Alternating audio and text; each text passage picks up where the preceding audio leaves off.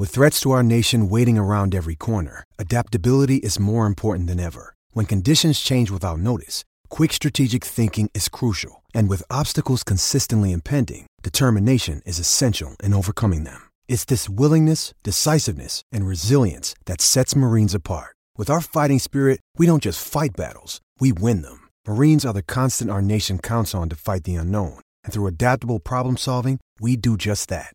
Learn more at marines.com. Welcome back inside the MLB Radio Vaults. I'm Matt Waymeyer.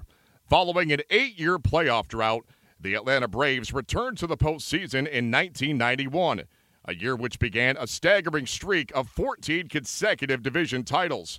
At the forefront of this franchise renaissance were a pair of pitchers whose careers would ultimately land them in Cooperstown Tom Glavine and John Smoltz. It was a 24 year old Smoltz who stood on the mound at Three Rivers Stadium in Pittsburgh on October 17, 1991 for Game 7 of the NLCS against the Pirates, pitching in the biggest game of his life. The task in front of Smoltz to pitch the Braves back into the World Series for the first time in 33 years. It was a night which would begin to shape the pedigree of one of the greatest postseason pitchers the game has ever seen.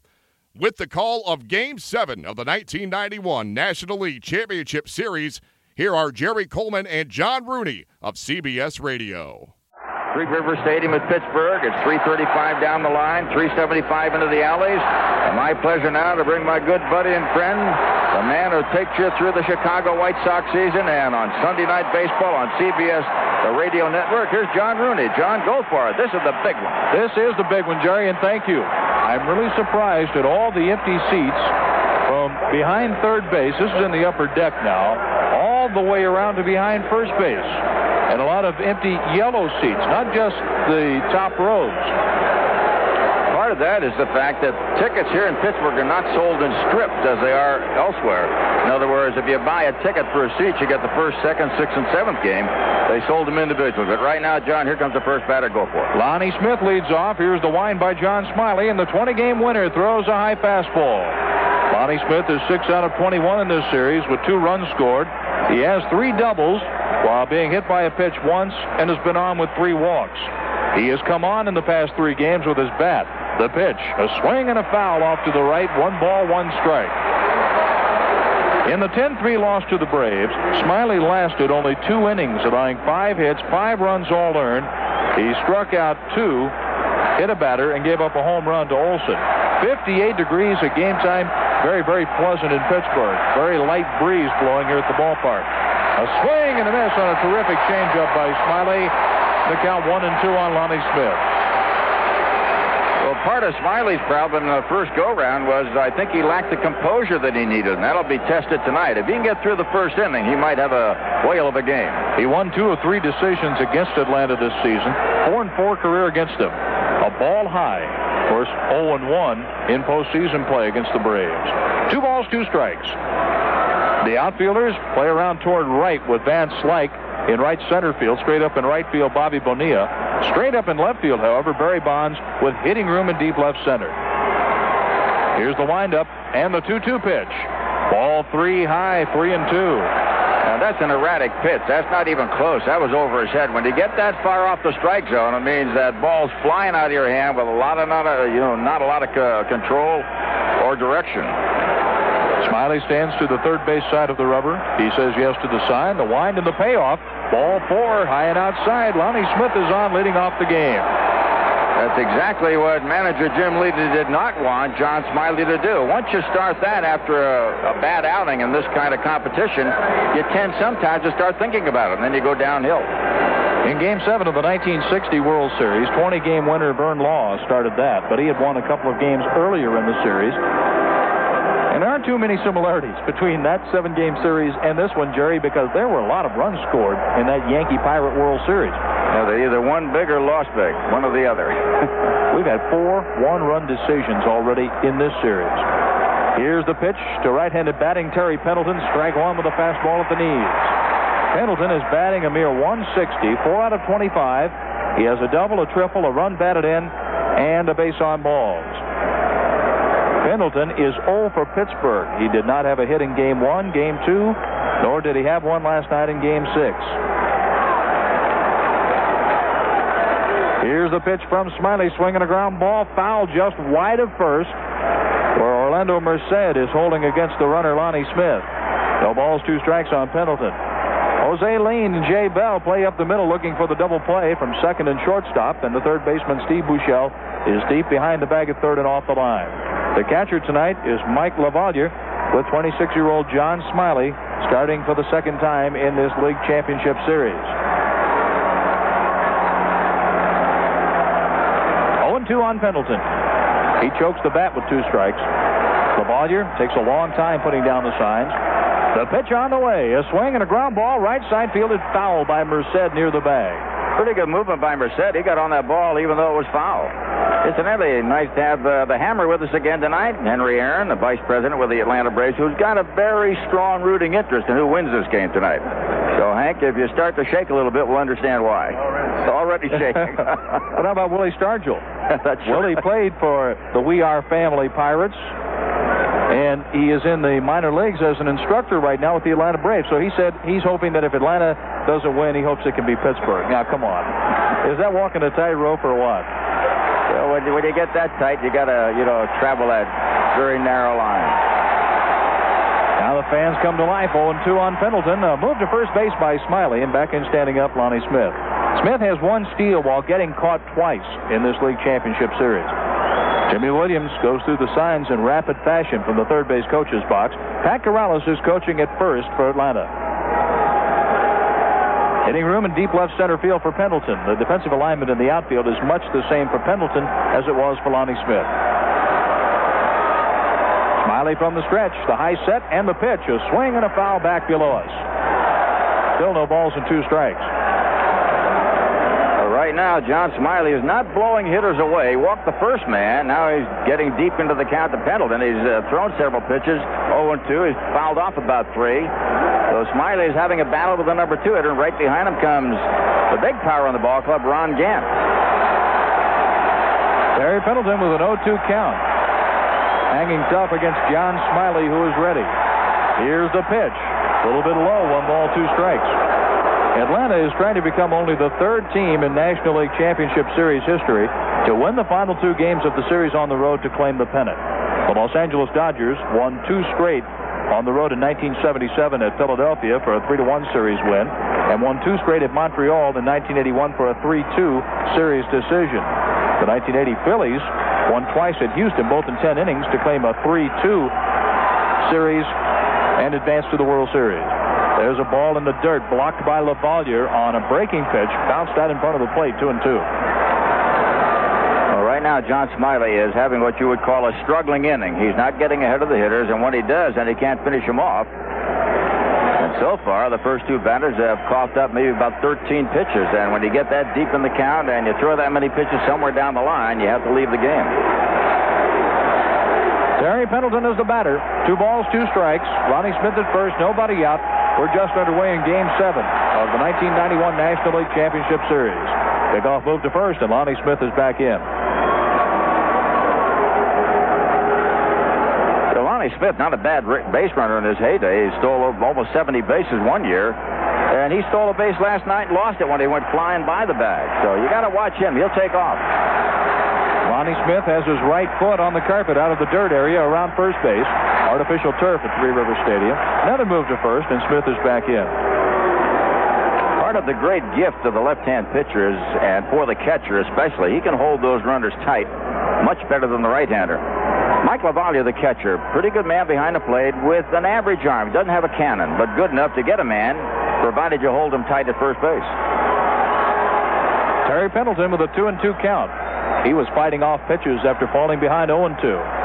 Here comes a swing and a ground ball up the middle, off the glove of Lind into center field. Lonnie Smith will advance to third base. Van Slyke throws in to Bell covering second, and Terry Pendleton gets his first hit in this series in Pittsburgh. Overall, that's his fifth. You know, we talk about a game of inches. Had Lind been one step closer to the bag, he'd have caught the ball or knocked it down and maybe had to play at second base. That flew off his glove as he made a headlong dive to try to stop it, and very suddenly, manager Jim Lee in this thing very nervous about his pitcher out there. The bullpen is cranking up. Boy, it didn't take long to get him going. Atlanta has scored six first inning runs in this series. They got four in one game. That's when Smoltz beat Smiley in game three at Fulton County Stadium. Now here's Ron Gant, the center fielder. Bob Walk goes down there, Jerry. He's down there and didn't take long. He's a pro, and maybe Jim Leyland feels he needs someone to stop what's happening because it looks like it could be bad for the Pittsburgh. This is a game. There's no tomorrow. The tomorrow is game one of the World Series. Dave Tomlin, the starter in the other game uh, earlier, is throwing as well, along with Bob Walk, a left-hander. Here's the pitch, and Gant takes a breaking ball low. Gant is 6 for 24 in this series, including a double and a home run. Smiley having a difficult first inning. You almost feel he's forcing the ball right now, and the more uh, difficult it gets, the tougher it gets on him. Runners at the corners, nobody out for Atlanta. Smiley nods yes to the side. From the high set, the kick, the pitch. A little bit low. Two balls and no strikes. Well, right now, John Smiley is probably on his prayer rug saying, Give me a ground ball for a double play to kill this inning. I'll give up the run, but let me get out of this spot. But the way it's going, he's uh, behind in the count, the most dangerous hitter on the ball club, Ron Gant. Ron Gant got on with a walk. He stole his sixth base and came in on a double by Greg Olson for the game's only run last night. The six bases is a league championship series record. The pitch, a swing, he popped him up foul on the right side. That will drift out of play with the count two and one on Gant.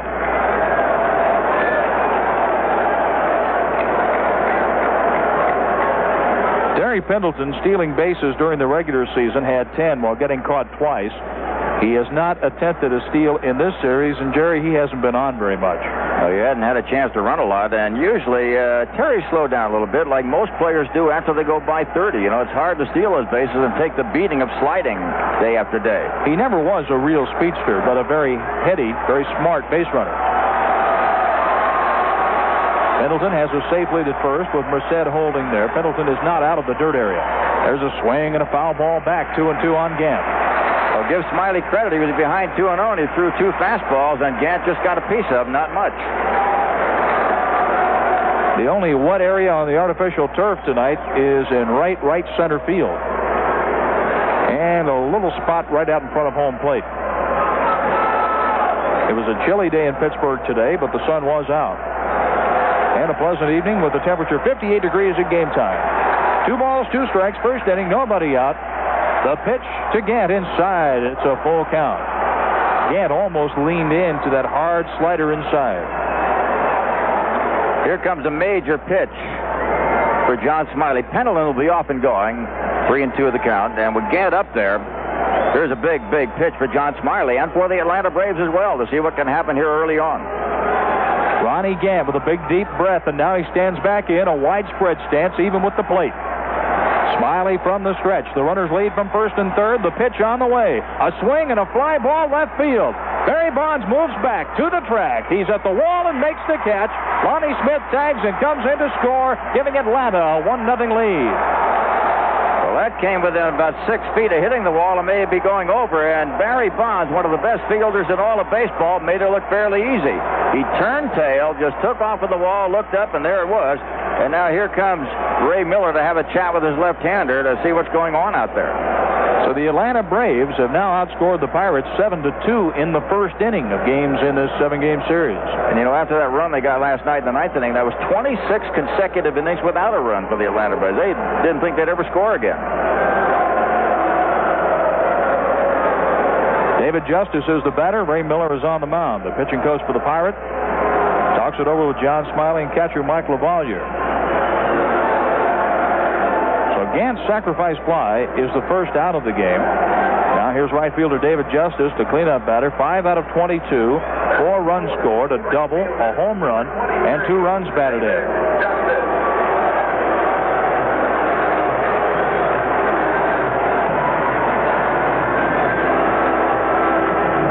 Justice stands in, a left-handed batter against the left-handed pitcher, John Smiley. A lead at first for Terry Pendleton. Again, a very safe lead. Here's the pitch. Strike call with a breaking ball over at the knees. Whatever Ray Miller said, it had some effect on Smiley. He came right at Justice, a dangerous batter. The outfielders play Justice to pull. The infielders look for a ground ball to turn a, a double play to get this inning. out of the way for John Smiley. Smiley walked the leadoff man Smith, gave up a double to Pendleton, and a sacrifice fly to Gant. Off-speed pitch, low. One ball, one strike. Smiley throws a fastball, a hard slider, curveball, and a changeup. Most of all, he needs strikes right now to get the ball over the plate and get ahead of the hitters. Smiley from the high set. Here's the pitch. There's a curveball high, two and one. Justice homered in the first game of this series.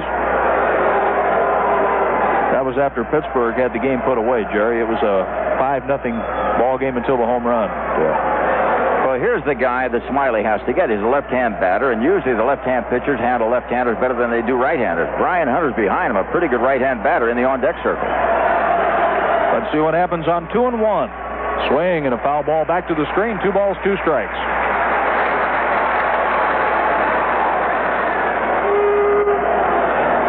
The Mets and Dodgers played a seven-game series in 1988. The Cardinals and Giants went to the seventh game in 87. The American League, the Red Sox and Angels in 86. In 85, the Royals beat the Blue Jays in seven. The fans chant, let's go Bucs. The 2-2 pitch. Swing and a miss. He got him. Justice is out on strikes, two down. Was a big out for Smiley. Now that's got to give him a little bit of a confidence factor. He's given up one run. He had a little bit of a, I guess you'd call a an eight unstable start here, but if he can get Brian Hunter and get out of it with only one run, he's done a pretty good job for himself. The way it started looked like he might blow the whole inning. A hard slider down and away, got Justice reaching, and with two men out, here's Hunter. Hunter is 4 for 14 with a run scored, a double, and an RBI in the series. Pendleton is still at first base. He was there with nobody out. He's there with two men out. Tomlin is the only pitcher throwing down the right field line now. A swing and a long one to left field. If it's fair, it's a two-run homer. It is gone. A home run for Brian Hunter. And the Braves jump out to a 3 0 lead.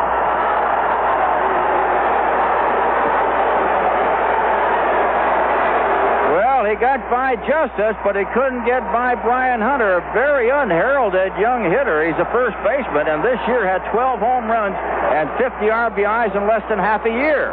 And that might have been the blow of the season for the entire Atlanta Braves ball club. We'll have to wait and see how John Smoltz does when he comes out. Well, Brian Hunter gave Smiley all kinds of trouble. When you look back to game three, with two men out, Ronnie Gant got a double. David Justice doubled. Brian Hunter doubled to make it two to one. And Greg Olson, the batter right now, he had a two-run homer. Olson takes strike one from Smiley on the outside corner. With the Braves pitching the way it is, if Smoltz has one of his good days, Pittsburgh's got a real problem on their hands, so they've got to hope that Smoltz will have some of the yips. The pitch on the way is swung on and hit hard through the hole at short into left field, a base hit.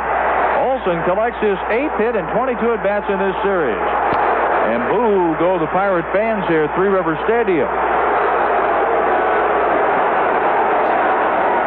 Three hits in the inning, a walk, three runs are home. Olson is at first for Mark Lemke. Well, it's a desperate situation when you got to take your pitcher out, and there he goes. And before he finishes the first inning, boy, that's a tough break for John Smiley, who's a marvelous pitcher, won 20 games, but in postseason play has not been able to do the job.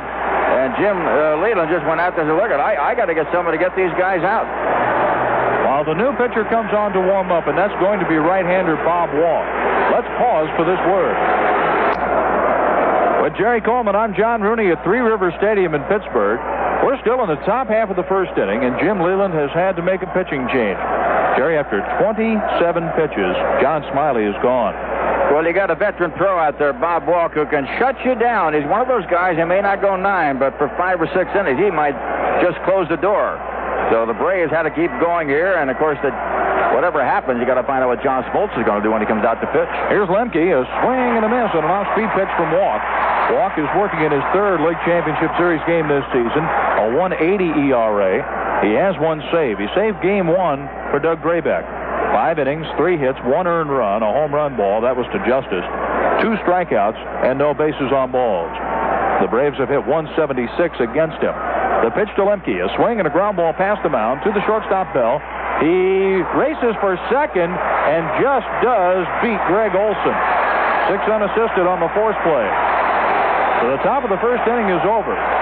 But the Braves score three runs on three hits with the big blast, a two-run homer by Brian Hunter. After a half inning of play, it's the Braves three with the Pirates coming to bat at Three Rivers Stadium. Well, part of the game of pitching is the composure of the pitchers on the mound. Obviously, John Smiley had a tough outing when he gave up three runs and three hits. He threw 27 pitches. It took 21 minutes. And now it goes over to John Smoltz. Let's see what he can do. If he can control his emotions and get the ball over the plate and go after the Pittsburgh Pirates, Atlanta has a good chance. But if he becomes erratic, then watch out. Anything can happen. He threw 105 pitches in six and a third innings in the victory in Game 3, Jerry. But life wasn't a day at the beach for him. Merced hit a home run in the first inning. He left a couple of runners on in the third, gave up a run, and left two men on in the fourth inning. He had just enough to get by the Pittsburgh Pirates. Right now he's working with a 3 0 lead. And the pitch is strength on the outside corner to Orlando Merced leading off the bottom of the first. Well, I think uh, Atlanta has to remember Pittsburgh has nine at bats, and now the Pirates are going to find out what they're made of. Merced hit a home run on the first pitch of the game against Smoltz in Atlanta. And a half swing, he goes too far on a slow curveball out of the strike zone. No high fastballs out over the plate for that first pitch against Merced tonight. Mm-mm. Merced back in with the count nothing in two. Here's the wind and the pitch from Smoltz. A swing and a line shot through the box into center field, a base hit. That pitch was too good on 0-2, Jerry. Out over the plate. Yeah, it's a major mistake by Smoltz. He got ahead of the hitter, nothing at two, and then laid one right down the center. And Merced said, "Thank you, sir," and hit it. So here comes Jay Bell. The Pittsburgh Pirates. They're not out of it by a long shot. They have a long way to go in the ball game. Jerry, talk about the Atlanta dugout last night when you were down there in the ninth inning when Andy Van Slyke hit that rocket off the back wall foul in the bullpen down the right field line. The entire air in the stadium was sucked up by everybody on the bench. They almost froze. A fastball low to Jay Bell, and this crowd is into it. I'm still surprised this is not a packed stadium for a seventh and deciding game. A lot of open seats in the outfield in the yellow and orange sections. From the stretch, the pitch to Bell. Slider low and outside. Two balls, no strikes with Merced at first base. Nobody out in the bottom of the first inning. The top half took 21 minutes, so there was a long rest in between the warm-up and the first pitch thrown in this game by the starter John Smoltz for Atlanta. A new baseball is thrown into play to Smoltz. Smoltz is backed up defensively by Terry Pendleton at third, Rafael Belliard at shortstop, Mark Lemke at second, and Brian Hunter at first. Greg Olson is doing the catching. He drove in the game winner last night. Lonnie Smith plays left, Ronnie Gannon center, David Justice in right. Here's the pitch, low ball three, three balls, no strikes. Olson pops out in front of the plate, flips the ball to Smoltz. Uh, Doug Harvey wants to inspect the baseball, and he'll throw a new one into play. There's one thing you can't beat. In most instances, experience is the charm that gets you through. Steve Avery doesn't know anything about that. He just goes out and does a job. He's 21 years old. He's very unusual. But for most young pitchers, spots like this, championship on the line, final game of the 1991 season in the National League, the pressure is immense. And Smoltz now is showing some of that. Merced takes his lead at first. Here's the 3-0 pitch. Right down the middle at the knees, strike one. Might be rushing his uh, delivery a little bit, too. He's getting rid of the ball awfully quick. No question. He's really pumped, Jerry, for this start. You couldn't really tell that from Avery last night, though. It was another day at the office for him. Amazing. Here's the 3-1. A swing and a line right base hit to center. Bell is on. Merced will stop at second. And the Pirates have Andy Van Slyke coming to the plate, representing the tying run in the bottom of the first inning. we may see the pitching coach out there in a hurry. The way things have been going around here, you just don't know how it's going to work. And Leo Mazzone, the pitching coach for the Atlanta Braves, may be taking a hike to the mound as well to try to settle in his right-hander. The fans who did come out tonight, they're making some noise at Three Rivers Stadium with Van Slyke standing in. He has a 4 for 21 series going. A home run, two runs batted in, two doubles, and he has been on with five bases on balls. It's familiar that base hit for Bell was number 11. He leads all the contenders. And last night, the final out of the game was Andy Van Slyke, fooled on an off-speed pitch, but it wasn't a changeup, a straight change. It was a curveball by Alejandro Pena, and ball one on a fastball high and outside from John Smoltz to Van Slyke.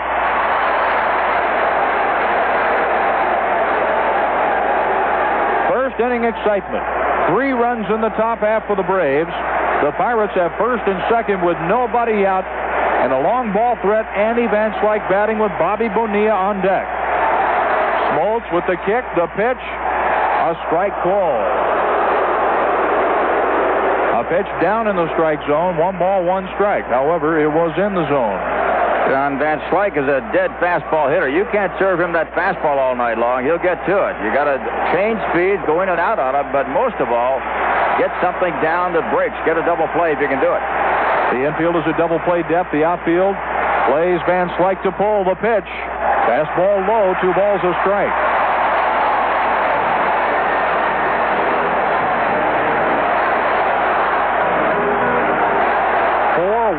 One-run decisions, three one-nothing ball games through the first six games. Already a three-nothing lead for Atlanta. The Pirates would like to come back with a run or two of their own, if not three to take the lead, or take or tie the ball game, and four to take the lead this inning. The pitch, a swing and a long one, deep right field. It has a chance back to the wall just as he makes the catch. Tagging up at second and going to third is Orlando Merced first and third with one out, and Van Slyke just missed tying this ball game, Jerry. Uh, he hit a ball to the right side like Gant did to the left side, pushing the fielder right to the wall, and for a minute it looked as though it might be gone, but still, Smoltz is in hot water. He's got a lot of trouble out there. They're getting to him. Will this be the night that Barry Bonds breaks out? Well, let's see what Bobby Bonilla does first. He's the right fielder batting cleanup. Bonilla is 6 for 19 with two runs scored, a couple of doubles, a run batted in. He has walked six times. The runners lead from the corner. Smoltz pitch.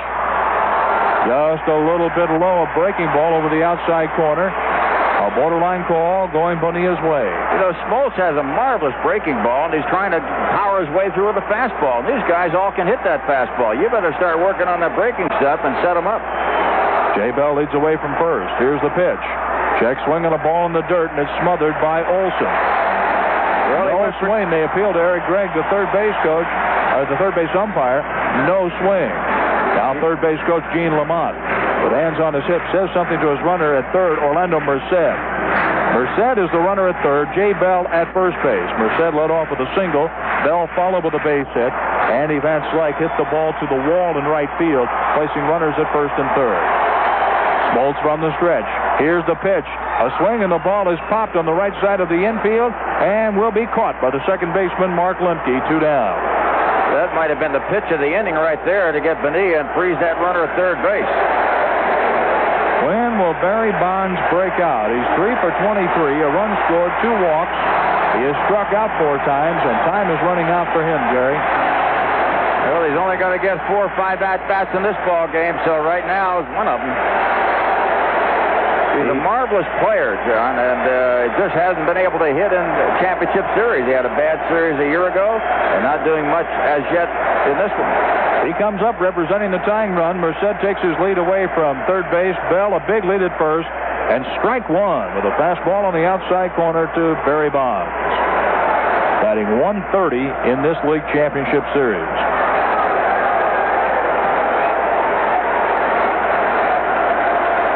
The stretch, John Smoltz. The pitch on the way. Slow curveball strike.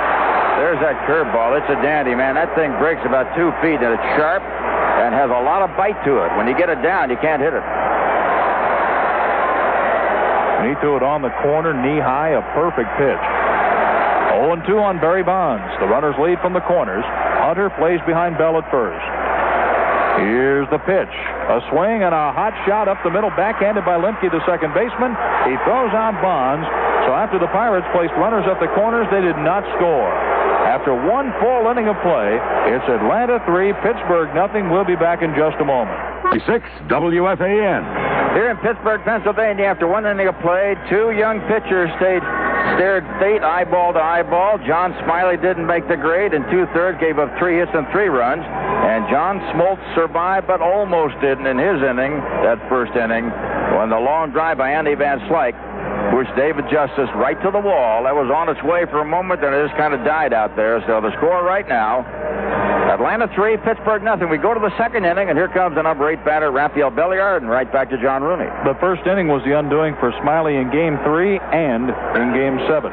Time, and sometimes these things stay with you for your entire career.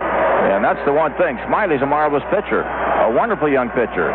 But because of his lapses here in the championship uh, series, you don't know what people are going to say. He gave up seven runs on seven hits combined numbers for the two first inning performances. Here's Belliard reaching for a high outside pitch, tapping it to the shortstop. A good play on the run by Bell to throw out Belliard. One shortstop takes care of another, one pitch and one out. I still think the uh, Atlanta Braves better be careful because Bob Walk, we talked about him before. He's an old pro. He's been around a long, long time. Started his pro career back in 1977. Came to the big leagues in 1980 with Philadelphia, then on with Atlanta, on to Pittsburgh in 85. He has been a money pitcher and he can give you a game. Maybe not every time out, but when he needs it, you'll get it from him. The windup and the pitch to the pitcher, John Smoltz. He takes strike one. Walk came up in a World Championship season with the Philadelphia Phillies in 1980 when they beat Kansas City. The next pitch, a curveball low and outside, one ball, one strike. Smoltz went one for three in Saturday's game. He hit 108 during the regular season, but stole a base. The pitch.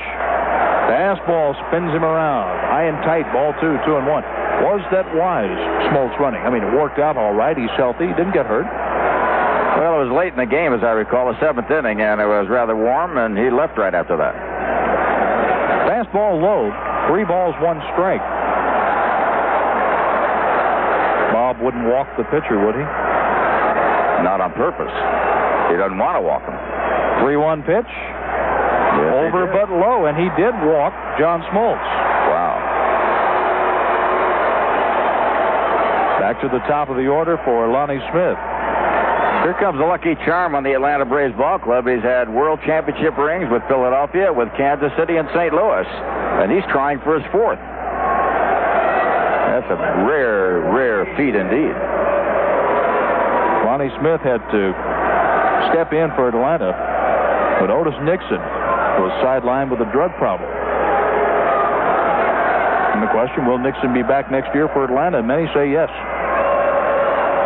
We'll have to see. I know he was sitting on a $6 million contract that he may not be sitting on. Belliard grounded out. John Smoltz got a walk. Smoltz is wearing the jacket now as he takes his lead away from first base.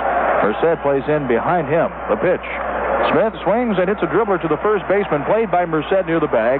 He takes it, steps on first, and then watches John Smoltz move into second base.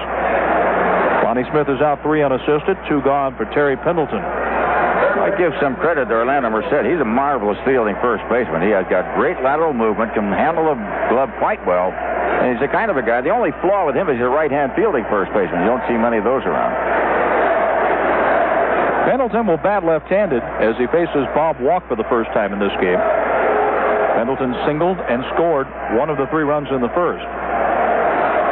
So much was made about Sid Bream moving on to Atlanta as a free agent, but it opened the door for Merced to get a lot of playing time, splitting time with Gary Redus at first base this season. As a switch hitter, he's just getting started, so he's going to be a big one down the line. Walk takes too much time getting the sign, so Pendleton backs out. 3 0 Atlanta. The Braves have a runner at, at uh, second base with two men out. Smoltz walk moved up on the ground out by Lonnie Smith. From the stretch walk, a look back to second. Now the pitch on the way, and it's a fastball low and outside. Pendleton got a hit from the right side. He's up there left-handed where he hasn't done much at all. 14 out of 49 in his career against Bob Walk. That's a 286 average for Pendleton. That's not bad. Not bad at all. Smoltz is the runner at second base. The pitch from Walk. Swing and a miss on a big breaking curveball. One ball, one strike. Well, one thing Walk has, we talk about a shoulder. He throws the shoulder at you, then here comes the baseball, and that's what is known as off-speed pitching. He gets you to jump. That happened to Pendleton right there. And Bob Walk, about the time you think you're going to get a fastball, look out, here comes that dipsy do, and he'll get you with it. Bob Walk made his major league debut against the Pittsburgh Pirates. Now he's pitching for the Pirates in Game 7 of the 1991 National League Series. The pitch. Swing and a foul ball back to the screen. One and two on Pendleton. Walk went down to Hawaii and had a banner year before Pittsburgh picked him up. He went to the minor leagues to fight his way back.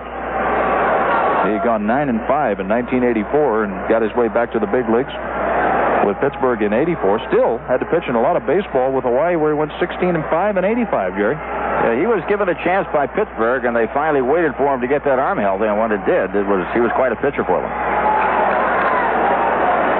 A lead away from second base for Smoltz.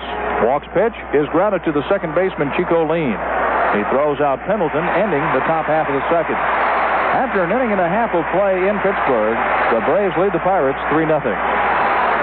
It's the seventh game of the National League Championship Series here in Pittsburgh, Pennsylvania, where the Atlanta Braves have taken a 3 to nothing lead, and we're giving it to you on the CBS Radio Network. In the bullpen right now, Roger Mason is throwing as Bob Walk becomes a fourth batter in the second inning. The manager, Jim Leyland, going early to that bench and to the bullpen. And what he's going to do, he'll be running into at least five pitchers, at least five, unless the Pittsburgh Pirates catch up. With John Rooney, I'm Jerry Coleman. Now let's bring in John for the play-by-play. Okay, Jerry. Steve Buechele is 7 for 19 in the League Championship Series after hitting 246 in a brief time with the Pirates at the tail end of the season. He played the bulk of the season with the Rangers in Arlington. The line by Smoltz, the first pitch of inning number two, a high fastball. Buechele, LaValliere leaned. Then the pitcher's spot. Merced and Bell got back-to-back hits in the first inning, but the Pirates did not score.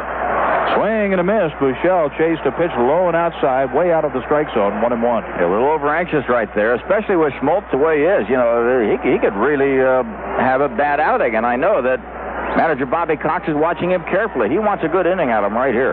Smoltz with the wind and the pitch, a swing and a foul ball back to the screen, one and two. Buechele has put together a very good series. In his seven hits, two doubles. And he has been on base with four walks.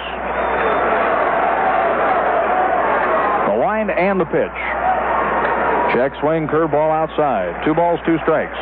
Smoltz not sharp yet. Those breaking balls are high. They're going out over the plate. Buechele helped him a little bit, swinging wildly at that first strike. Here's the windup and the 2 2 pitch. Strike called on the inside corner. He got him looking one out in the second. Good breaking ball. That's the first strikeout for Smoltz, who struck out 148 batters in 229 and two thirds innings. Mark LaValliere is the batter. A left-handed batting catcher, one for three with a game-winning RBI in extra innings in Atlanta.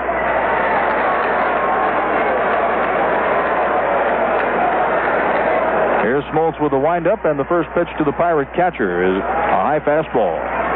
Talked to Mike about that fastball he got from Mark Wohlers to win the ball game with that third run for Pittsburgh, and I said, man, that looked like it danced all over the place. He said, it was moving, but you couldn't see it from the side.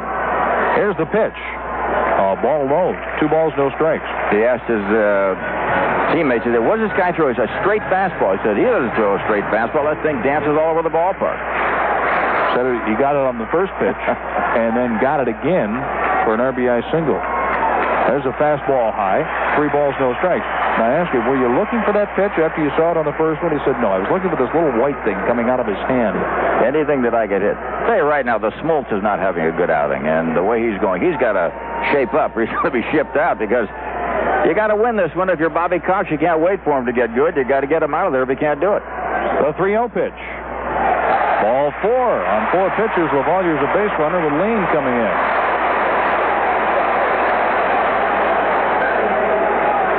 Lind, who's four for 21 in this playoff. Three runs batted in to lead the Pirates. He has struck out six times. Bobby Cox is being tested right now. He wants to keep a starter in there. He's got great stuff, but he's erratic.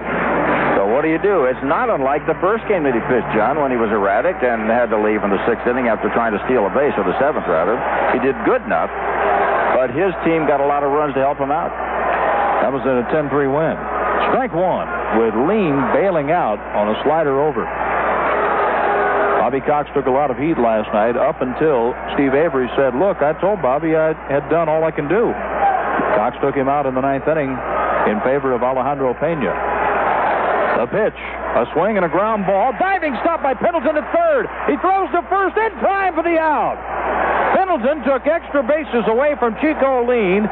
LaValliere does go to second base on the play, but a great diving stop by Pendleton at third base. Could be a game saver before it's over. Brilliant, brilliant play by Terry Pendleton. Now with two outs, Walker's going to hit for himself, and Mason will sit down. But what a play that was. Had that ball gone through, runners at second, third at least, and maybe more. Play. Jerry Coleman is back in the booth after jumping out and hanging a star on that Boy, one. right? you got to throw a star for that one. That was outstanding. I mean, outstanding. And a spot like that, incredible. Now Bob Walk bats for himself, a swing and a foul ball back. Do you hang a star for opposing players in San Diego? Oh, no, no, no. We're homers. Okay, just Just, asking. just go for our guys. Just asking.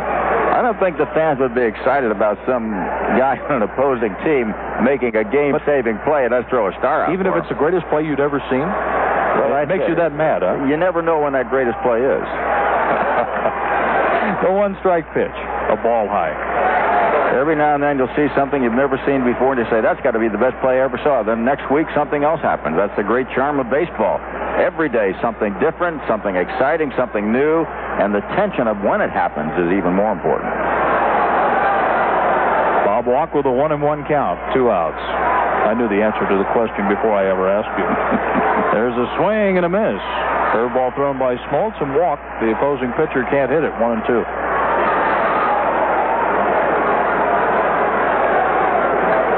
The runner at second base is Mike LaValliere. He's there with two men out. Walk bats in the number nine spot that was occupied by Smiley. Smiley did not have it at bat in this playoff series. Yeah, I, I, I feel sorry for John. He's a good man. The pitch on the way, a swing and a miss, and Walk is out on strikes. Two strikeouts in the inning and in the game for John Smoltz. One left on. Three runners have been stranded by Pittsburgh. After two full innings of play at Three Rivers Stadium, it's the Braves three, the Pirates nothing. New York.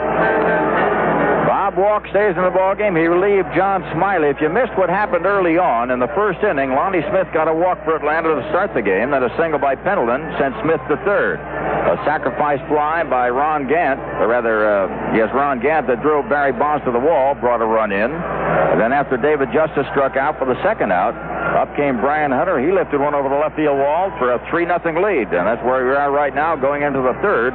It'll be Gant, Justice, and Hunter going in against Bob Walk. And here's John Rooney.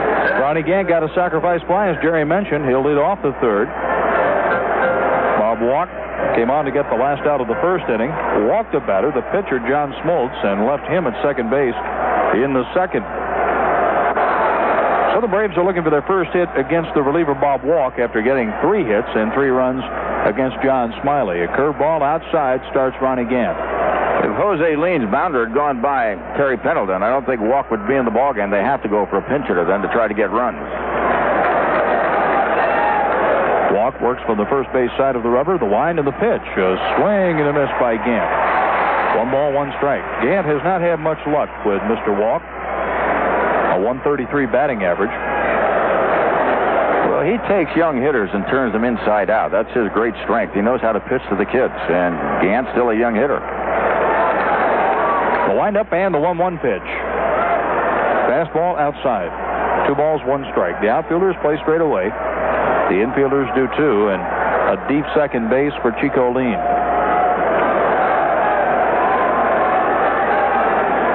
Here's the 2 1 pitch to Ronnie Gant. Strike call in the outside corner. Two balls and two strikes. David Justice is on deck, and then Brian Hunter in the third.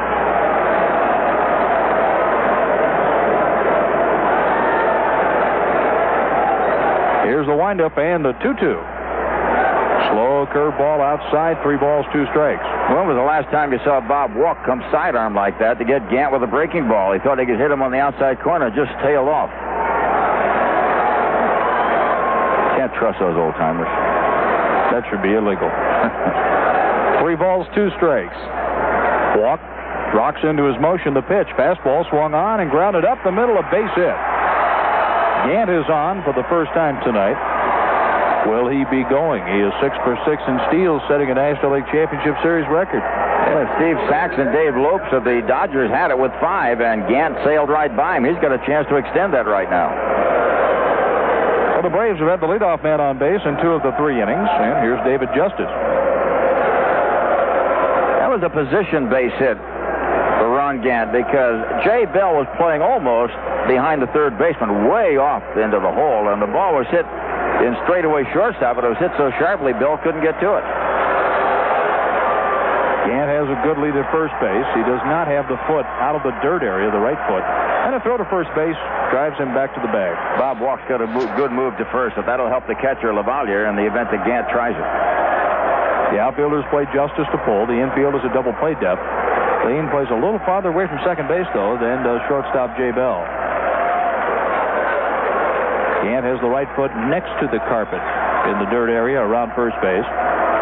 From the stretch, Gant does not go, and Justice takes a low fastball. One of the things that a good base runner does to the pitcher, it sort of separates his view from just the hitter. In other words, he splits his attention not only to the plate and the first base, and sometimes it'll get you a little bit discombobulated where you'll make a mistake. Make a mistake and leave a fastball right down the middle. 1 0 on Justice. Gant leads at first. He draws a throw, and balk. a balk has been called on Bob Walk.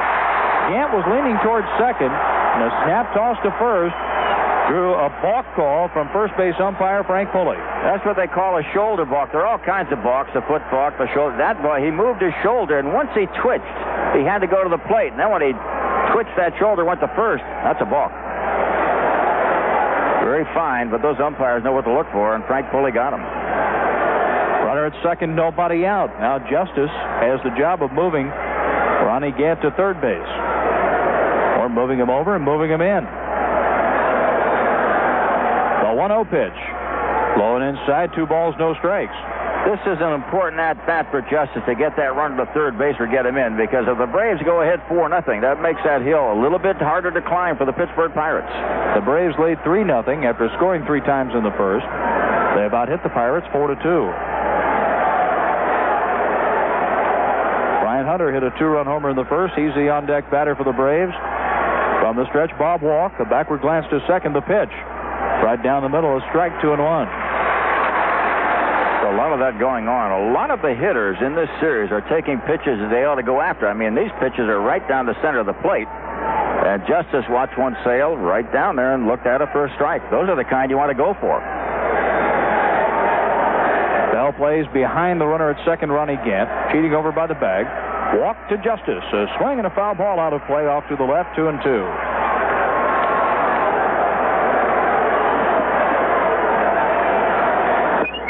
This is game seven of the World Series. I say the National League Championship Series with the World Series beginning on Saturday night. Mason and Tomlin throwing again in the bullpen for Pittsburgh. The World Series begins at the Metrodome in Minneapolis, and Jack Morris will be starting for the Twins. The winner tonight travels to Minnesota. A swing and a fly ball, left center field. On the run, Barry Bonds. He'll get there and make the catch in the alley. Gant tags up at second and goes to third. He slides in safely. He's there with one out. Well, a good bit of base running by Gant. He picked it up immediately. When the ball was hit, he started for third, then realized it was going to be a long drive into left center. He went back to the bag and no chance for Bonds to throw him out. So a runner at third, one down, and Justice did his job. He advanced that runner 90 feet. Now the infielders will play in tight with one out, and Brian Hunter, the batter, Hunter drove a pitch over the wall just inside the line in left field, driving it over the 335 sign up into the seats. When you got to play your infield in with a guy like Hunter up there in the third inning, you got a problem. Hunter has driven in three runs in this series. Walks pitch. Check swing and a foul ball. All the way back to the screen it goes.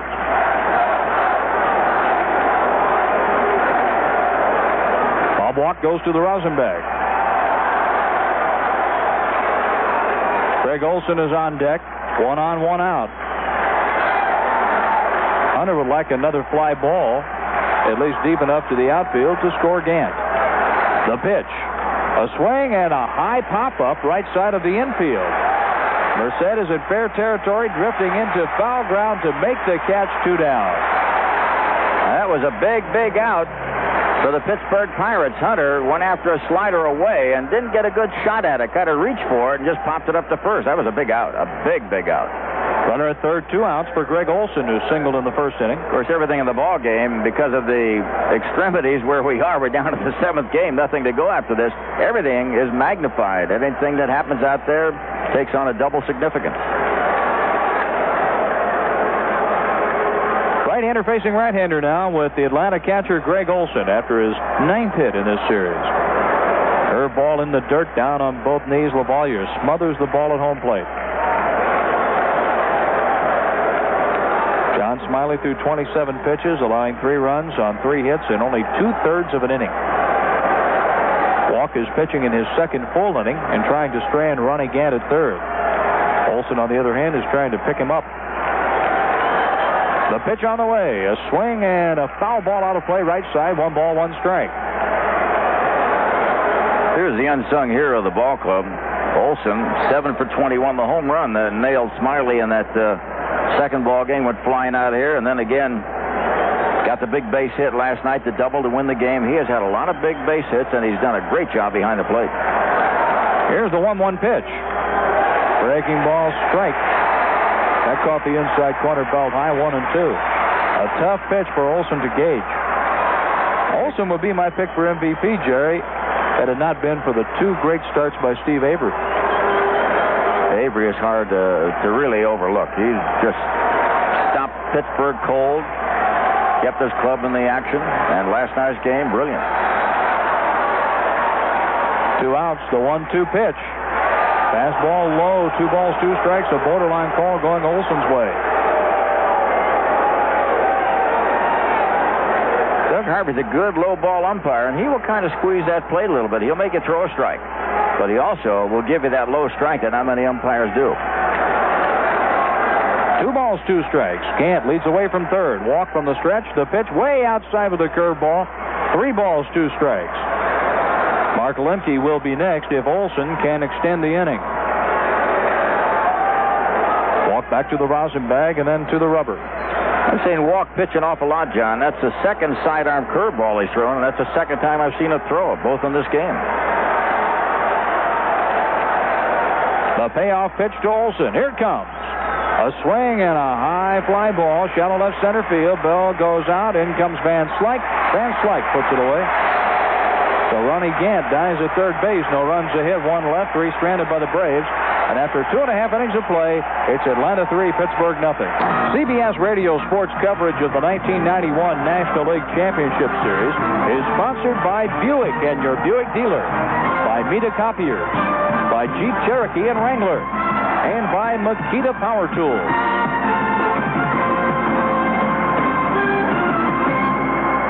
We are heading to the bottom of the third inning, and here's the inning that John Smoltz could have trouble with. You got the top batters coming up, Merced, Bell, Van Slyke, and Bonilla. In that first inning, Merced and Bell nailed Smoltz for a couple of base hits, and Van Slyke hit one to the wall. It was caught by David Justice. That was a big explosion for Pittsburgh. They didn't score, but they came close. So here we go now to the bottom of the third.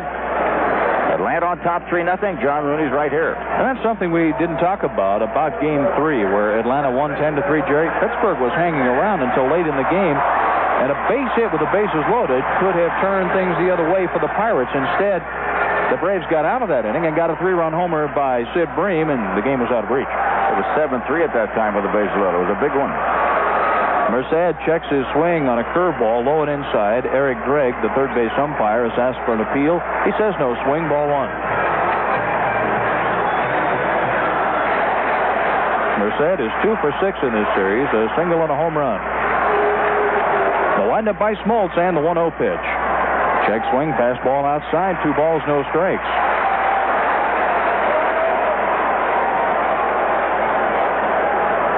A deep second base for Mark Lemke. The wind and the pitch. Strike on the outside corner. That time Smoltz took a little bit off the fastball. Lemke is playing about five feet behind the line that separates the infield from the outfield on the artificial turf. A deep first base for Hunter, about three feet inside that line. Here's the pitch. A swing and a foul ball to the screen. Two balls, two strikes on Orlando Merced. Keeps throwing that ball up to Merced. He's got to get to it because Merced likes it out over the plate. In fact, it went 0 2 on him in the first inning. He threw one out there and he nailed it. So he's got to watch that pitch. He's even in the count. Still not the type of pitcher you want to see yet. He's got to come back. He's young and he's strong and he's got a good arm. The 2-2 pitch on the way. A swing and a high fly ball left center field. Back goes Belliard. In comes the left fielder Smith. Gant gets under the ball though from center field and makes the catch. With the three coming together, the quarterback out there, Ronnie Gant, called everybody else off. Yeah, the center fielder owns the outfield. Anything he says he can get, look out. Let him take it. That's his job to run off the right fielder and the left fielder. One out in the third for Jay Bell. Bell, like Merced, got a first inning single. Merced and Bell's base hits, the only two so far in the game for the Bucs. The wind and Smoltz pitch. A fastball knee high over the heart of the plate, strike one.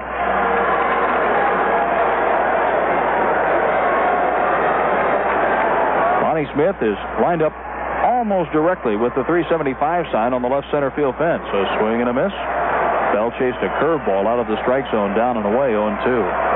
That was a good pitch by uh, Smoltz. Did that breaking ball, starts on the center of the plate and moves it out. Tough to handle, even if you get a piece of it. David Justice plays a shallow right field. Gant is in right center.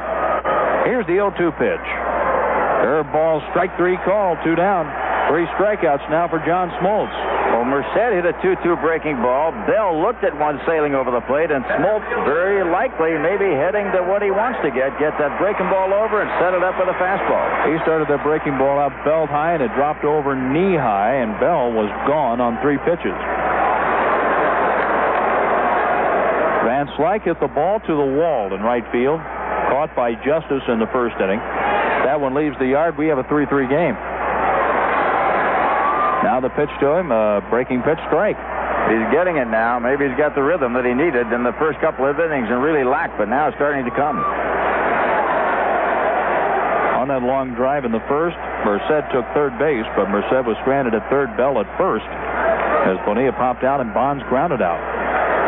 Here's the 0-1 pitch. A swing and a high fly ball, center field. Gant moves back in front of the track, onto the track to make the catch. Two long drives tonight by Van Slyke, but two long outs, and this one ends the third inning.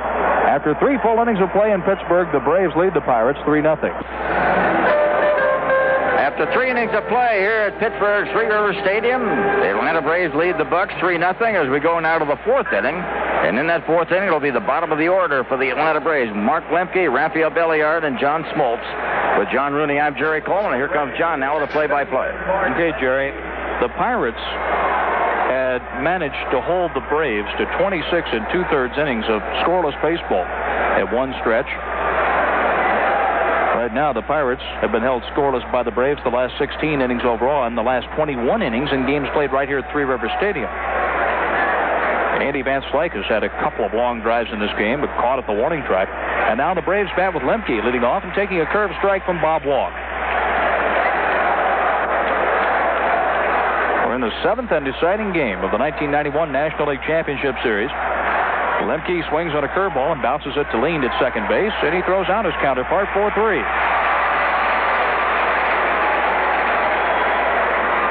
Well, will we see Alejandro Pena coming on for the Atlanta Braves to try for his fourth save in four games won by the Atlanta Braves? Would that happen? Now, if the Braves go on to win this game and make it to the World Series, that deal alone to bring Pena over could make John Schuerholz the executive of the year in the National League. I think he'll win it anyway, but yeah, Bobby Cox got the AP Manager of the Year today. And congratulations to Bobby.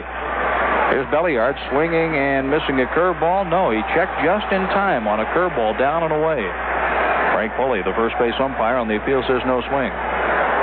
You know those two managers, Jim Leyland and Bobby Cox, they don't care about awards. They want to win. Period. The windup by Walk the pitch. A swing and a miss. One ball, one strike. Leyland has not managed in a World Series. Bobby Cox came close in 1985 with the Toronto Blue Jays, but not close enough for his liking. Now the pitch. A strike.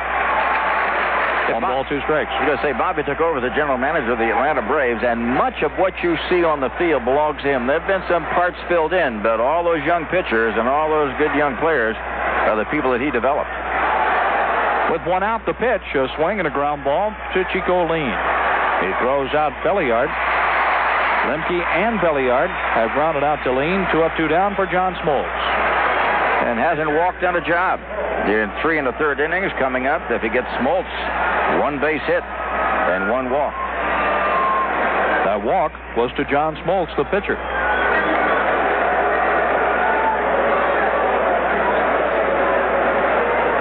Looking ahead to the fourth inning for the Pirates, Bonilla, Bonds, and Buechele. A swing and a high pop foul out of play off to the right. A souvenir in the first level at Three Rivers Stadium. Pirates lost in six to the Reds last year. Now they've gone the distance in this series playing the Braves. A curveball low, one ball, one strike.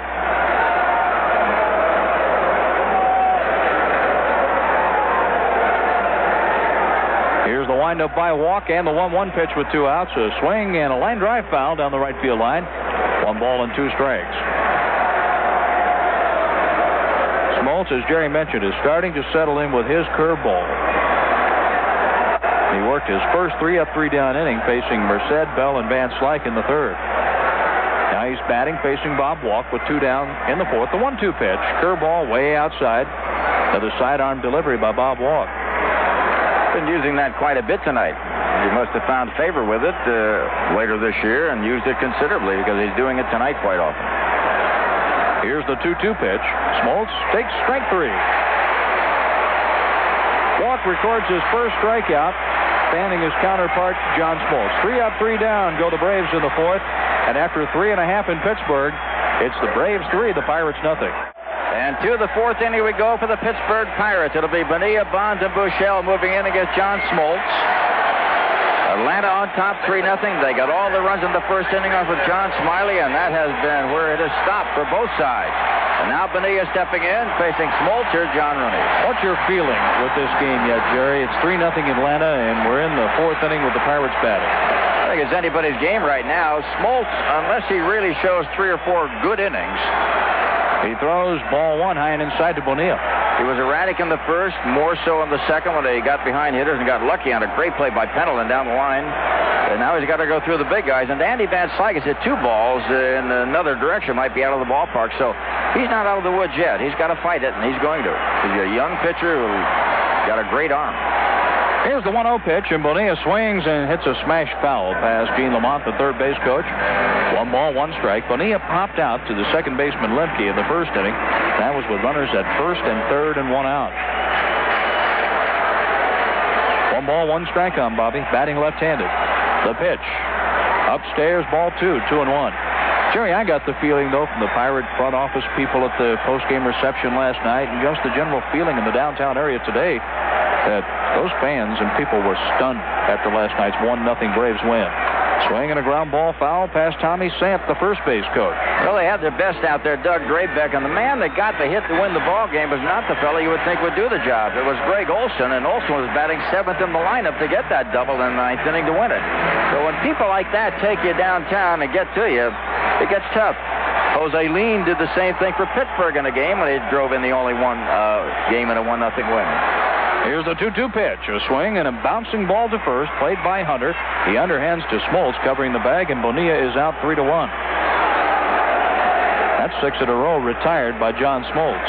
If he settles in like that and gets through the third, fourth, fifth, and sixth innings in expert fashion, then you know the guy in the bullpen has been brilliant. If he can continue to do that, Alejandro Pena may be called on to wrap it up, but we'll have to wait and see. We're getting ahead of ourselves. We're only in the middle of the game, and it's still 3 0 Atlanta. Well, don't do that. Well, you like to. Sometimes like to project. Managers project. Boy, they're, yes, they're, they they're in the seventh and eighth inning right now. And you're a former manager, so I'll forgive you. There's a pitch taken low by Barry Bonds. Yeah, we came in last.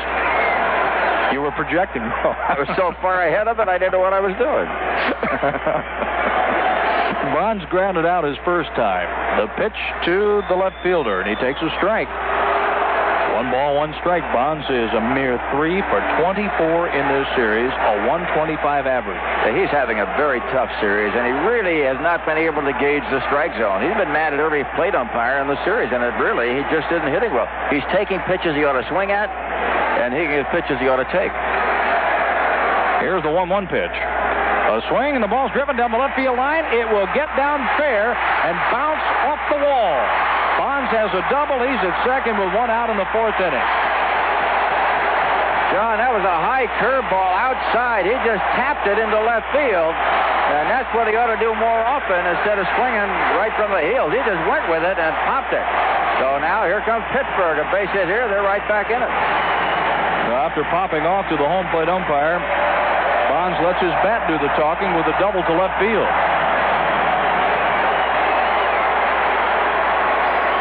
Now Steve Buechele. He was called out on strikes in the second inning. He bats with a man in scoring position. Buechele is 7 out of 20 in this series. The pitch. A swing, and he popped him up on the right side of the infield. Under it, Hunter, the first baseman. He makes the catch, two men out. Right now, let's pause 10 seconds for station identification on the CBS radio network. Checking the scoreboard, the Bears lead the Packers 7 0 start of period number four. In the NHL, Penguins lead the Islanders 6 5 in the third period. Details later on WFAN New York. With Jerry Coleman, I'm John Rooney, and Jerry, you have spotted activity in the right field bullpen. Well, Roger Mason's going to drop dead out there. It's been up four times. We're in the fourth inning. Every time he turns around, he's throwing. He may not have an arm left when the game is over. In fact, he may pitch himself out of the bullpen. Here's LaValliere. He's batting with a runner at second, two outs. Curveball strike on the outside corner. Part of the reason why he's up there because after LaValliere comes Lind and then walk. And manager Jim Leyland has got to have somebody ready in the event a pinch hitter. So we'll see what happens. Spanky LaValliere, a left-handed batter. Came to the Pirates from the Cardinals. The pitch, a swing and a chop on the right side. Playing a deep second base. Lemke charges, throws in the dirt. Hunter comes off the bag, and LaValliere is safe. That was a long run for Lemke, playing out in shallow right field, Jerry. He had to charge and move to his right and try to make an off-balance throw. It didn't add up. Well, Lemke was really too far back. You know, with LaValliere, he's not a power hitter. You don't have to go into the outfield for him. Play him a little bit back, but he was out 15 feet in the outfield, and by the time he got to the ball, he had to throw off balance and made a bad throw. I'm not so sure that uh, Hunter wasn't on he was on the bag, but did he have possession no. of the ball? He, no. bobbled, he was bobbling the ball. Good call by Frank Pulli, an excellent call. He did have control of the ball, but right now, here's Atlanta. They're trying to back off the Pittsburgh Pirates. An error on the throw. An error on second baseman Mark Lemke. Runners at the corners. Lind swings, hits a bounding ball to Lemke. He fields near second, steps on the bag, retiring Mike LaValliere coming down. Four unassisted on the play at second base. So Bonds is stranded at third, and Lind is stranded at first base. In the fourth inning, no runs, ahead and error, two left on. Five have been stranded by the Pirates. And after four full innings of play in Pittsburgh, Atlanta still leads this ball game 3 0 over the Pirates, and we'll be back in just a moment. And greetings to all of you across the country enjoying our game on CBS Radio, and to those of you around the world tuning us in on Armed Forces Radio. And you know, I'll tell you, we got a pretty good one going right here, John Rooney. I do not think that uh, the Atlanta Braves are out of the woods yet. They've got to get more runs to really drop the Pittsburgh Pirates out of it. The Bucs keep fighting back somewhere, somehow. Someone might nail one to make this a different ball game. Brian Hunter jammed his left thumb when he came off the bag, and he hit the dirt trying to take a throw in the dirt by Lemke to get the third out of the inning. And on the play, Lemke was charged with an error, giving the Pirates runners at first and third.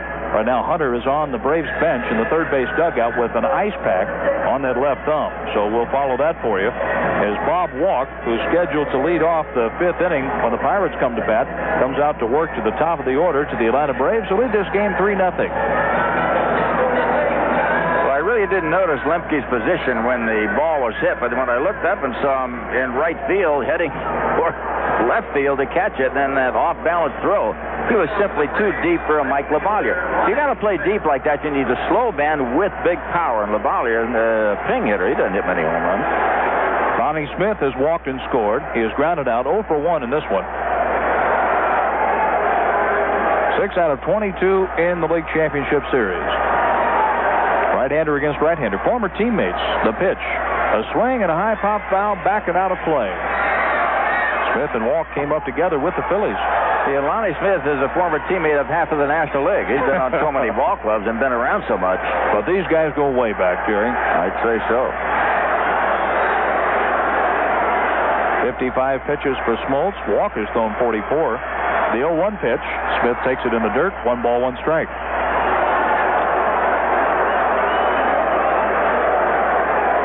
Got Bill Landrum, a right-hander now. Bob Patterson, a left-hander, throwing in the Pittsburgh bullpen because Walk will be the lead batter in the uh, fifth inning. That means uh, they're gonna they got to come up with a pinch hitter. They're trailing three to nothing. Lonnie Smith hit 339 with Philadelphia in 100 games in 1980. Swinging a foul off to the right. One ball, two strikes. You know, his on base percentage in this uh, series after the first 10 at bats has been remarkable. Remember, went 0 for 10, but then he has really recovered nicely. Well, one ball, two strike pitch. We're in the top of the fifth. Lonnie Smith takes a curve in the dirt. Two balls, two strikes.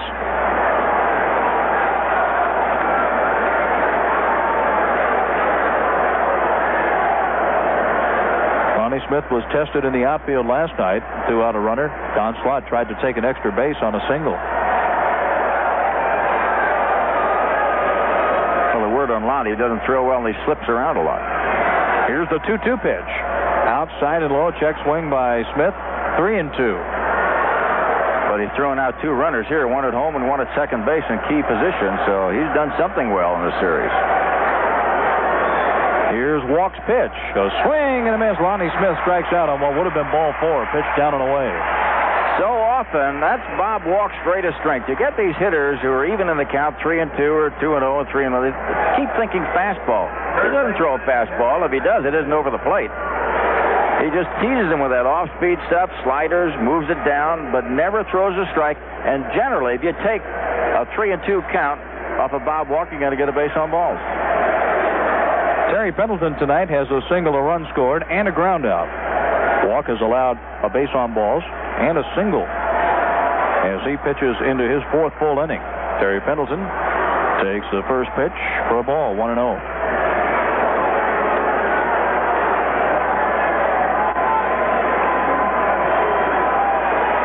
Here's the windup by Walk, and the pitch to the left-handed batting Pendleton, a strike. Let up pitch that floats in, one ball, one strike.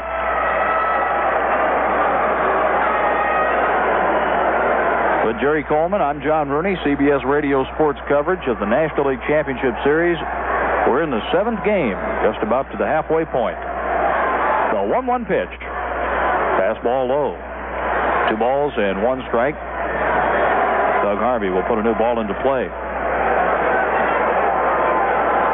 Pendleton hit 319 during the regular season, 185 in this series. Barry Bonds, 292 in the regular season, batting under 200. You having fun, Here's the pitch. Swing and a foul down the left field line. Two and two.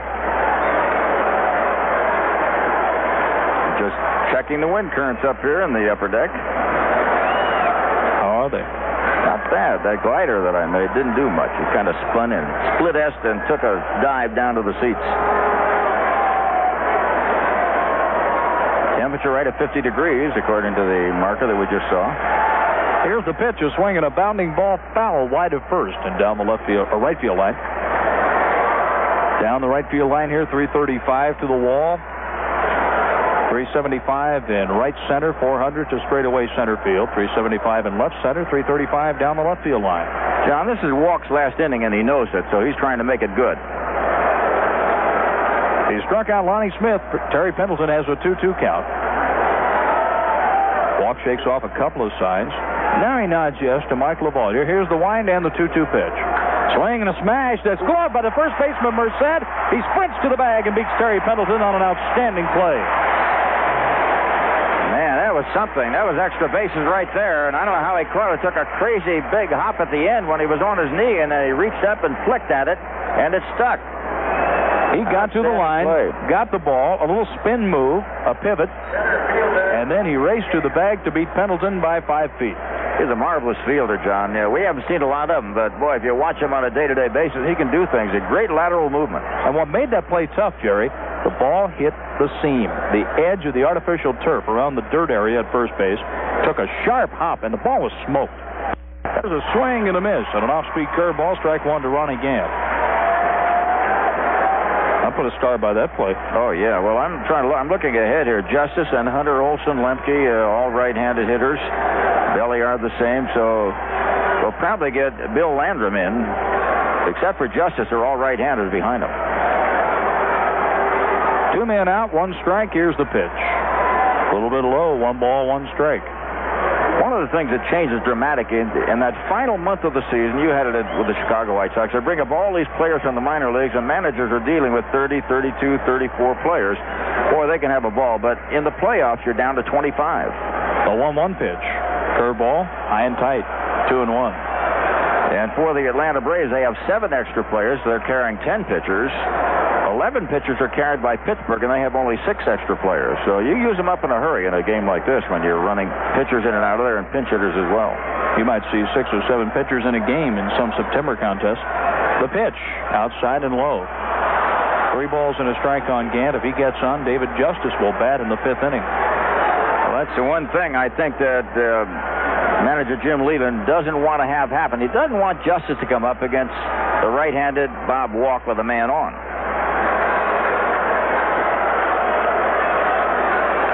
Three and one on Gant. A home run threat. He has an RBI and a single. The pitch on the way and a fastball low. He walked him. This is where Atlanta could gun for a two-out run with the speed of Gant at first base. Already with six steals in this series. That's the second walk allowed by Walk. Got a left-hand hitter up there that'll block off the catcher from his view when the runner takes a first step or two at first base. But the only thing, the saving grace right here is Bob Walk. Excellent move to first and a quick release to the plate. That'll help the catcher if Gant takes off for second. But Walk balked the last time Gant was on first base. Gant does not have the huge lead he has enjoyed in this series against other Pirate pitchers.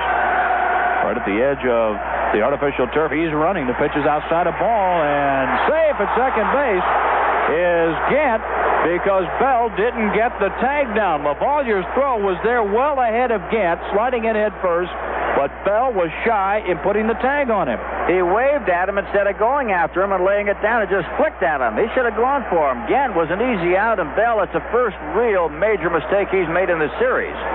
Never mind an error where you miss a ball or throw one away, but they, he had him cold, and he just flicked at him instead of going right down after him and making him hit that glove. He missed the tag. So that could be a major boo-boo as far as the Pittsburgh Pirates are concerned. And here comes Jim Leyland. It might be that we're going to see Patterson to pitch to Justice. Justice is the batter with a big run at second base. We're in the fifth inning, two outs. Already 3 nothing Braves. As Leyland gets to the mound, he talks to Bob Walk, to Spanky LaValliere.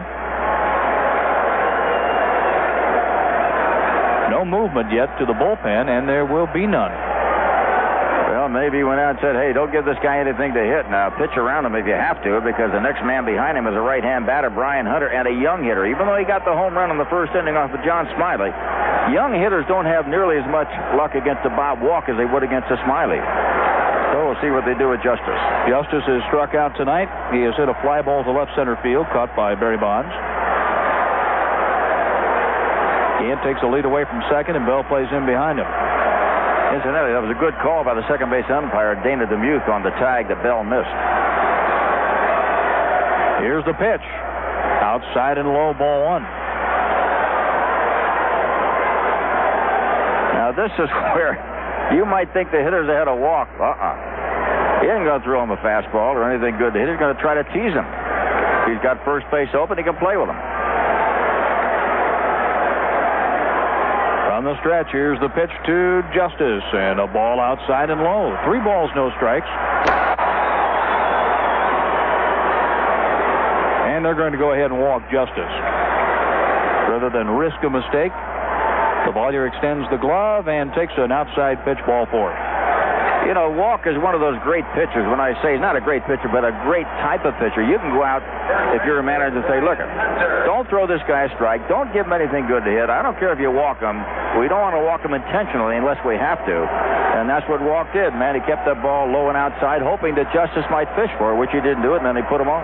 Let's see if Brian Hunter's sore left thumb bothers him at the plate, Jerry. He's standing in now, and runners at first and second and two outs. He's got a wily right-hander out there to face, and Hunter, a young kid, let's see how he handles it.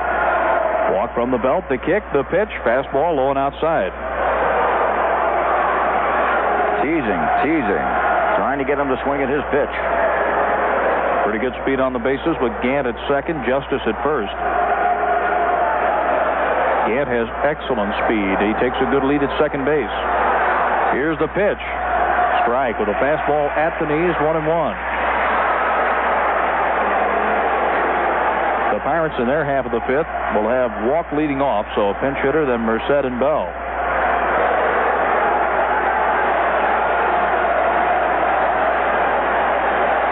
Walk checks on second base where Gant takes the lead. The pitch on the way, swing and a hot shot, fair down the left field line, and it veers into foul territory. Gant scores. Over to third base goes Justice. He'll stop there. It's an RBI double for Brian Hunter, who drives in his third run of the night to make it 4 0 curveball that got up and over the plate, and Walk made the mistake that the Atlanta Braves wanted.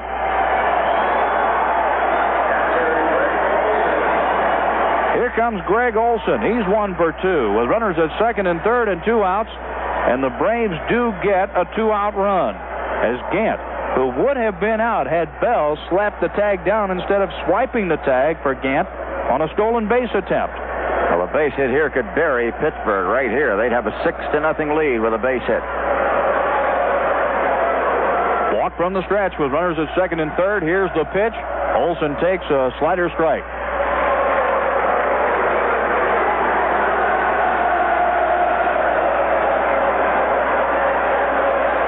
Few tomahawk chops here at Three Rivers Stadium.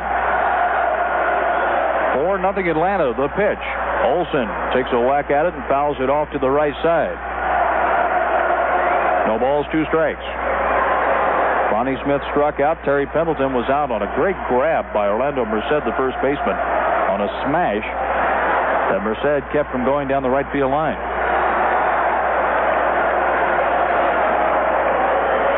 Off to our left, there's a big group of Atlanta Braves fans who brought the Tomahawks out, Jerry. They certainly did, and they're having a ball right now. This is getting to be uh, somewhat of a desperate situation for Pittsburgh. They're behind four to nothing. A base hit here can make it six nothing, and they only have five innings to try to overcome that lead. Walk stands behind the mound. Now he takes the walk to the rubber. Justice is on third. Hunter at second base.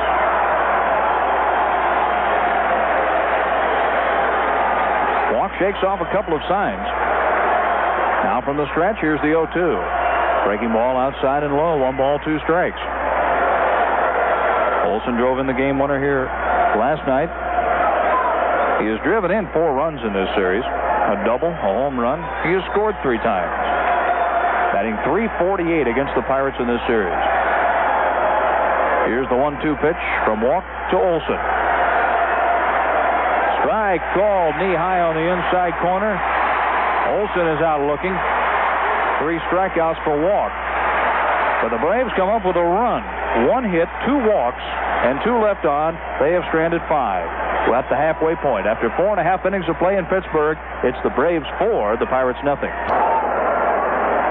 Welcome back to Three Rivers Stadium in Pittsburgh, Pennsylvania, where the Atlanta Braves are leading 4 0 with the Pirates batting in the bottom of the fifth inning in the seventh and deciding game of the 1991 National League Championship Series.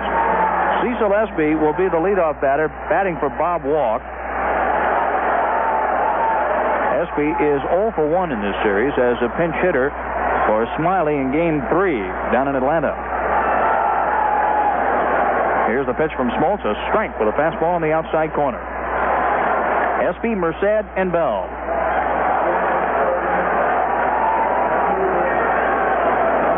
Three hits so far for Pittsburgh. Two singles. Curveball. That misses. One ball, one strike. Merced and Bell have singles. Barry Bonds got a double with one out in the fourth inning. But died at third base. The 1 1 pitch. Swing and a foul tip into the catcher's glove. One ball, two strikes.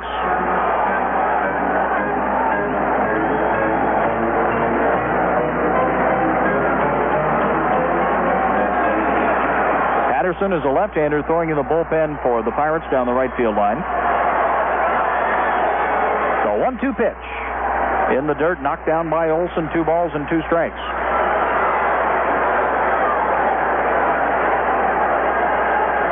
A new baseball is thrown into play to John Smoltz. Smoltz has struck out three, walking one batter, and he has worked only one three up, three down inning. That was in the third. Five runners stranded by the Pirates. The Braves have stranded five. 4 nothing Atlanta.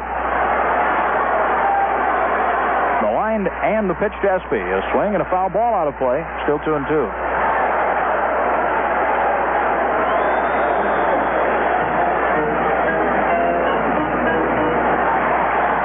Saturday night. In the World Series at the Metrodome in Minneapolis, Minnesota. We see Jack Morris starting for Tom Kelly's team. If the Braves win, Tom Glavine is scheduled to start. The Pirates come back, Zane Smith will start. Swing and a foul tip. Olson holds on strike three. Espy is out number one in the fifth inning. And that's the fourth strikeout for John Smoltz. You mentioned Jack Morris. He's pitching like a young colt again. Man, I'll tell you, he's done a whale of a job for the Minnesota Twins. It looked uh, a couple of years ago like he could be going downhill a little bit. He looks now like he was in 84 when he took the Detroit Tigers to the World Championship. Here's Merced. He has a single and a fly out to center field, one for two. Slightly closed stance while batting left-handed. The pitch, curve ball, strike one called. Merced hit 275 during the regular season and had 10 home runs. Tell you one thing, I, I think Smoltz is his favorite pitcher to hit against. He's had some pretty good luck against him. Curveball low and inside this time. One ball, one strike. In Merced's first National League Championship Series at bat, he homered on the first pitch thrown to him by Smoltz. Curve in the dirt, inside and low, two and one. Here's a case where Smoltz now, he's got a four-run lead. He's coming down to the second half of the ball game. You got to get ahead of the hitters and then go for it. You just can't be that tricky and that precise. Get after them, get ahead of them. They start swinging to the first pitch, then go off a little bit. But until they do, get out in front. Here's the 2-1 pitch.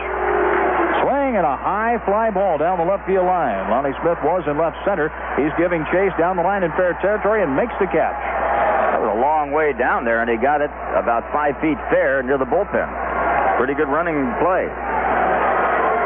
This is a pretty good sized park, Jerry. 335 down the lines, 400 to straightaway center field. So what? If a guy hits one out, it's only one run.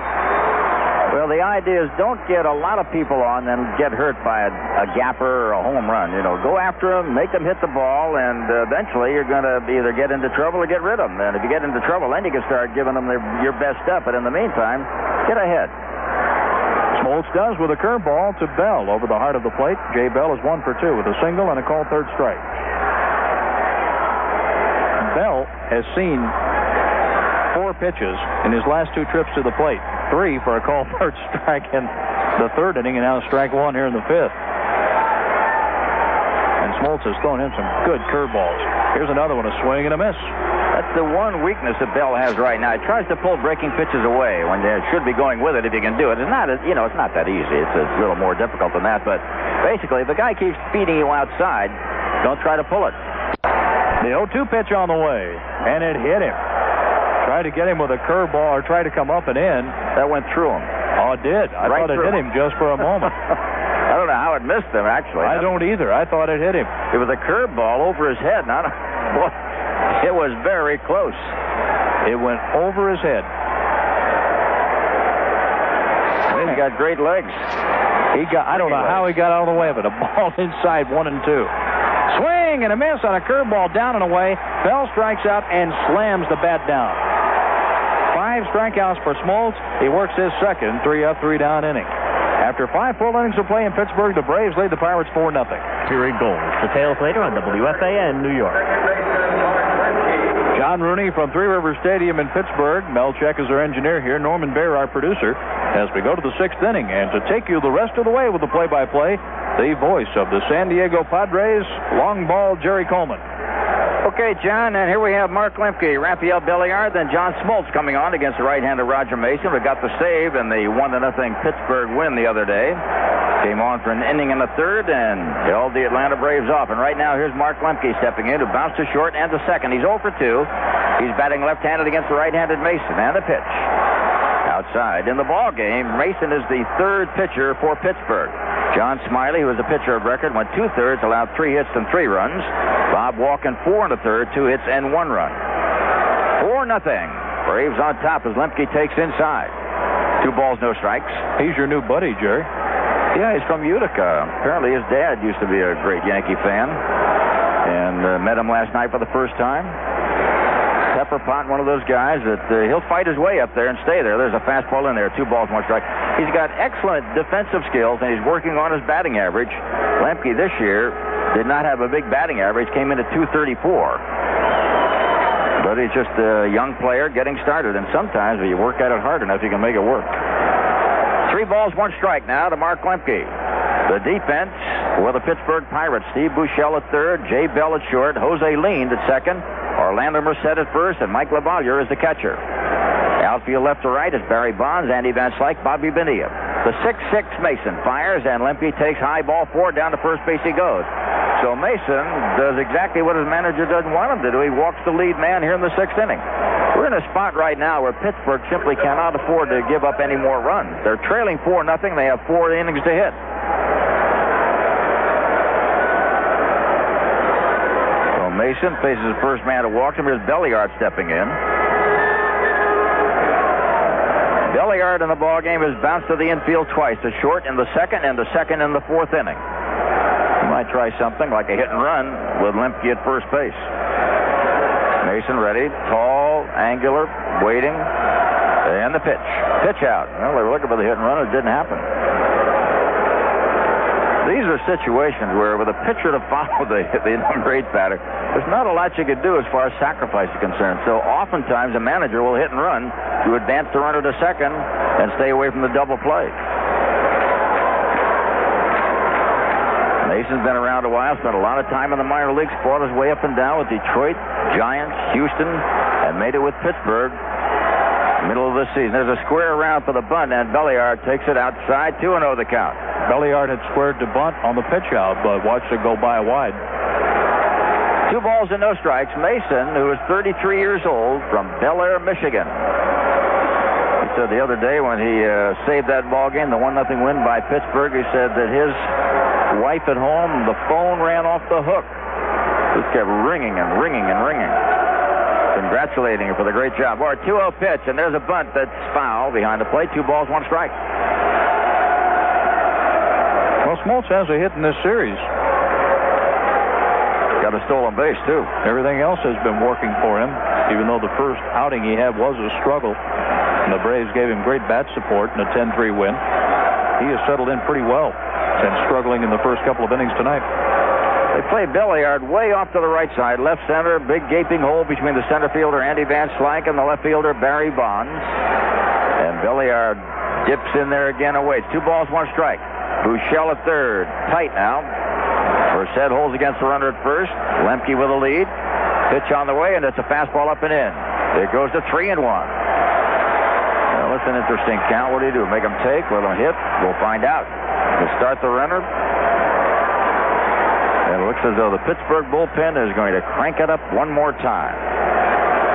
They have been busy all night long from the very first inning. It's been a difficult night. The pitch now coming up to Belliard, and here it is, and it's on the corner, three and two.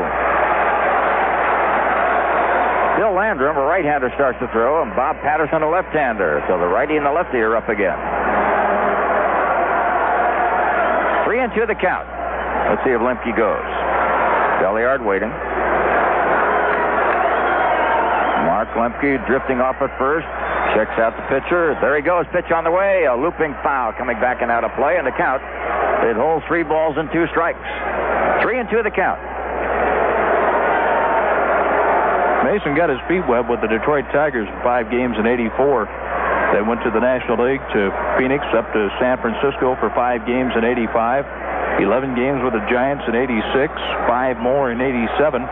Was with Houston for only two ball games in 89, and then the Pirates for 24 games this year, his longest stint at the major league level. There goes the runner again. Line drive, base hit to center field on the hit and run, and heading for third base goes Lemke. The throw is in time, and they get him play by Andy Van Slyke, who was playing shallow, and Lemke nailed it third on a play that goes 8 to 5 there, once again, John Rooney, is what happens when you don't have power. That outfield is playing so shallow, it's hard to advance to third on a player score from second base if you're going from second. Well, you think it's academic, Jerry, with a runner taking off on the pitch and a line shot into center field that Lemke would have a great opportunity to take third. But Van Slyke hustled to the ball, threw a one-hop strike to Buechele, who slapped the tag down, and the play goes 8 to 5. Let's see what happens here with one down now. John Smoltz is coming on. He walked and struck out. And there goes Ray Miller, the pitching coach, to have a chat with Mason. Well, that's the second time that Lemke has taken off for third base, the second time he's been handled. The first time it might have cost the Braves dearly when Bobby Bonilla got a ball, missed the cutoff man Jose Lind, but fired it to the shortstop Bell, who turned around and got Lemke sliding into third. And here, with the center fielders looking at him, man, you could see it when he was running to second base. He took off in a play when he was out when he left second base. So, instead of having runners at first and second, nobody out, they have runner at first base and one down, and the pitcher hitting. Doug Harvey, the plate umpire, the senior man of this group, and the umpire in chief tonight, goes out and tells Ray, listen, we've had enough time. You've had enough to say, so let's move it. Smoltz up there right now. At first base, Rafael Belliard. Smoltz may bunt. We'll have to wait and see. Manager's choice, as they say. What does the manager want him to do? Well, We'll Shell's find out. looking for it. And there's the bunt attempt. It's foul back. No balls, one strike, one down. A lot of people gave uh, Bobby Cox all kinds of what for for that two-strike suicide squeeze. You know, really, if the hitter had been alert, that's the best time to do it. If he throws the ball over the plate, nobody's looking for it. And you knew that uh, Tommy Glavine was going to hit a home run, or the worst he would do would be to pop up. He might hit into a double play. Not a bad call by Bobby Cox. It didn't work out in that case. The one strike pitch. And a bunt off the bat of Smoltz. That's foul. Well, it was a pretty good play by LaValliere. He picked the ball and tried to tag Smoltz all in one motion, but Belliard, who's got speed, was down at second base. And it might be that Smoltz will go all the way over the sacrifice. Not a bad play. Keep him off the bases. Just let him bunt himself away and then let uh, Lonnie Smith do something. Managers now into the second half of the game want to protect their pitcher and his energy, his arm as well. Don't let him run a lot if they can help it.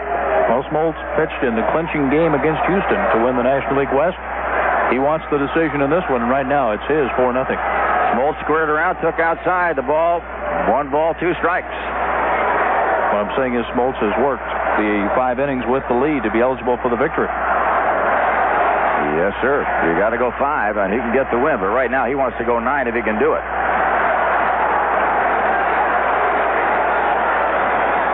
Smoltz waiting again. Mason sets. Belliard at first with the lead. Pitch on the way, and Smoltz bunts at it. This is a good one. What a dandy bunt on two strikes. LaValliere's up with it, fires to first. Smoltz is out of there, but Belliard in scoring position at second base. An excellent sacrifice by John Smoltz to advance the runner. And the play went two to three. Make that two to four. Can't do any better than that, Jerry. He That was a caught the ball with the bat, guided it up the first base line. It was deadened by the dirt before rolling onto the carpet about 20 feet up the first base line. LaValliere had an easy play to get the out at first base, but the job was done with two strikes with Belliard moving to second. So now the Braves with a chance for another run. They lead four to nothing. They've got a runner at second base, and here's Lonnie Smith stepping in, who walked and scored, bounced to first, and struck out. 0 for 2.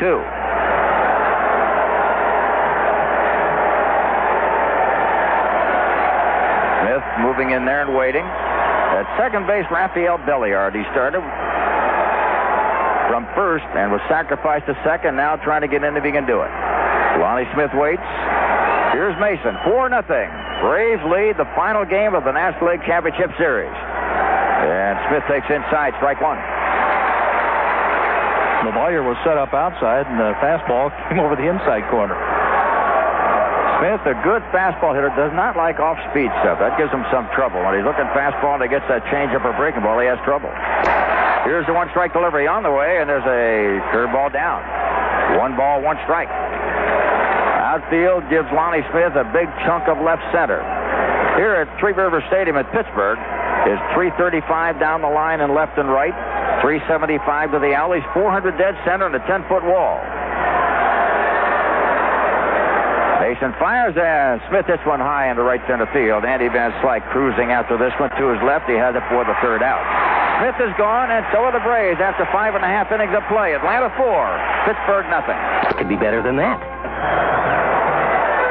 To the last half of the sixth inning with the Atlanta Braves leading the Pittsburgh Pirates 4 nothing, and this is the final game of the National League Championship Series on CBS Radio.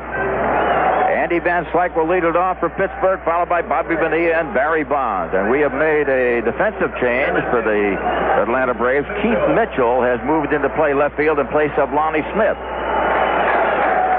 So in the sixth inning, Van Slyke, Bonilla, and Bonds, the three on this ball club are coming up against John Smoltz, who's given up three hits, no runs, walked one, and he struck out five. And right now, the Pittsburgh Pirates fans, realizing this is the inning, they've got to make a move, are on their feet cheering the hometown heroes. And the first one is Andy Van Slyke, who lined to right and hit deep to center field. He's hit the ball well twice, but long flies have been dragged down first by Justice in right field and Gant in center. There's a high pop-up coming back and out of play, strike one. Atlanta Braves got three runs in the first inning a walk to walk Lonnie Smith, a single by Terry Pendleton, a sacrifice fly by Ron Gant for one, and a two-run homer by Brian Hunter, and they led 3 nothing. A walk with two down, an intentional pass, and a double by Hunter got another run in, and they get 4 to nothing. Here's a one-strike pitch. A little bit low. One ball, one strike. The line score Atlanta four runs, six hits, one error. The Pirates no runs, three hits, and no errors. And the Braves are trying to become the first team since 1958 to get to the World Series. They lost in 69 and they lost again in 82. Here's a 1 1 pitch. Curve is high. Two balls and a strike. That's the first team to make it from the Atlanta Braves to the World Series. Right. Back in 1914, the Miracle Braves went all the way to win the World Series. Then in 48, they lost to Cleveland. 57, they beat the Yankees to win the World Championship, then lost to the Yankees in 58. Here's a 2-1 pitch coming up. Ground ball on the first base side. Hunter has it. He shovels it over to Smoltz on the cover. Good play, and they get him. And Van Slyke is out of there 3 to 1. One of the things you find in most of the Brave pitchers, the young pitchers, they're good fielders. They get over to cover that bag in a hurry. Right here, Bobby Bonilla stepping in. Bonilla popped to second, bounced to first.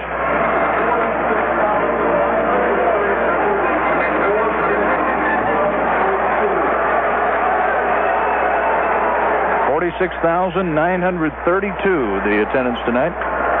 There's a drive off the bat of Bonilla into the waiting glove of the right fielder, David Justice. Well hit, but Justice standing. Oh, yeah, he caught the ball, then lost it as he tried to throw it. And the umpire down the line, Bruce Froemming, waved Bonilla out. Well, that's fair. If you got control of the ball and you reach for it and it doesn't work, they'll give you the out. And they did right then and there. Gary, didn't the rule used to state that an outfielder had to discard the ball cleanly to the throwing hand before it's an actual out? Yeah, he had to arbitrarily get rid of it. If he ran with the ball 20 feet and it dropped out of his glove without trying to get rid of it, it'd be an error. It'd be a ball would be in play. But when he reached for it and didn't get a good hold of it trying to throw it in, then it becomes an out. That's, that's a call by the umpire, and Bruce Froemming sitting on top of it said, yeah, you got the out. Two down as Barry Bonds steps in. Bonds has a 1-0 count. Bonds bounced to second. Double to left field. Oh, a strange play in Atlanta, just like that. Outfielder caught a ball, kept running and running and running to the fence. Dropped the ball as he jumped over the fence.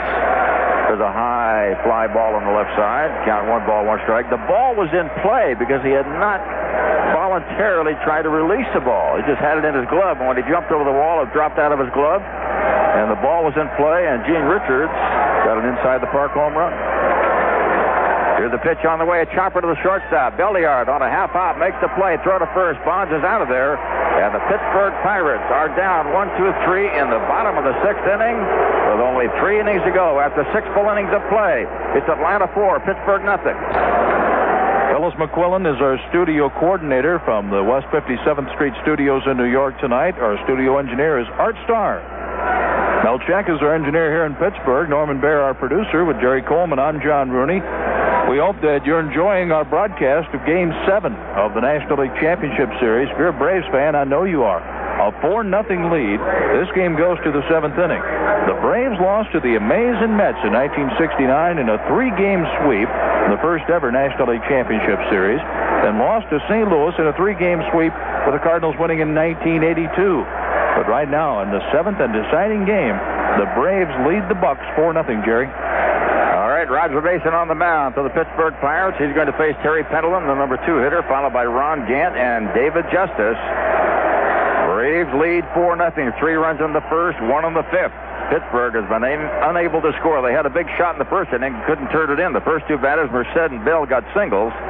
Van Slyke drove one deep to right field. It looked like we had a 3-3 tie, but then he was out. Then Bonilla popped up, and Bonds bounced out, and that ended that threat. There's Pendleton hitting a high chopper to second. Big hop coming in as Lind. Throw to first. Gets him by a half a stride. That ball took a big kangaroo hop off the plate and almost all the way out to Lind on one big hop. Pendleton gone on the play that goes four to three. One up, one down, seventh inning, and that'll bring on Ron Gant. This was a part of the lineup that gave the Pirates fits in the fifth inning after two men were out. A walk to Gant, and then the Pirates finally had Gant out at second base but Jay Bell kind of swiped the tag and missed Gant instead of putting the tag down on Gant sliding it head first. You really could have charged Bell with an error on that one because he was dead out, but they gave the stolen base to Gant instead, his seventh of the series as he takes strike one from Roger Mason. One strike to count. Gant waiting, and the pitch on the way to run. A looping foul drifting off on the right side for strike two. Gant in his first at bat hit a sacrifice fly to drive in the first run of the night. The ball that drove Barry Bonds right to the wall in left field looked almost for a moment like it was a home run. Gant waiting, bends at the knees, kind of crouches down. Here's Mason's pitch, and there's a looping line drive into right center field. After goes Bonilla, and who's got it? Andy Van Slyke comes up with a gem. Boy, you talk about a crisscross slide out there. Bonilla went down on a slide. Van Slyke went down on a slide, and Van Slyke got it. Outstanding defensive work by the center fielder for the Pittsburgh Pirates. Whew. Another star to hang out there. Outstanding work by Van Slyke. Well, just think, how far does Gant go around the bases if that ball gets down and goes all the way to the wall? Well, you could see the way they slid by each other, almost like it was a routine. What a play by Van Slyke as Dave Justice steps in. Struck out, fly to center, got an intentional walk. And Mason kicks and deals. Outside, ball one. Looked like one of those great acrobatic routines from the old Ed Sullivan show, huh? Boy, they just they, they crisscrossed, both sliding as they went by, and Van Slyke stuck out his glove and got it. But give Bonilla credit, he went behind him. There's a swing and a miss by Justice for strike one. One ball, one strike. Had they slid at the ball together, there'd have been a collision you'd have heard all the way into Mexico. Man, oh man, two big guys like that. Bonilla 235, Van Slyke 215. The 1 1 pitch. Chopped on the ground on the first base side fair. Grabbed by the first baseman Merced. The race is on. He wins it. Justice is gone, and so are the Braves. After six and a half innings of play, it's still Atlanta 4, Pittsburgh nothing. CBS Radio Sports coverage of the 1991 National League Championship is sponsored by Slick 50, the engine wear protector, by Isuzu, and by Ford Quality Care.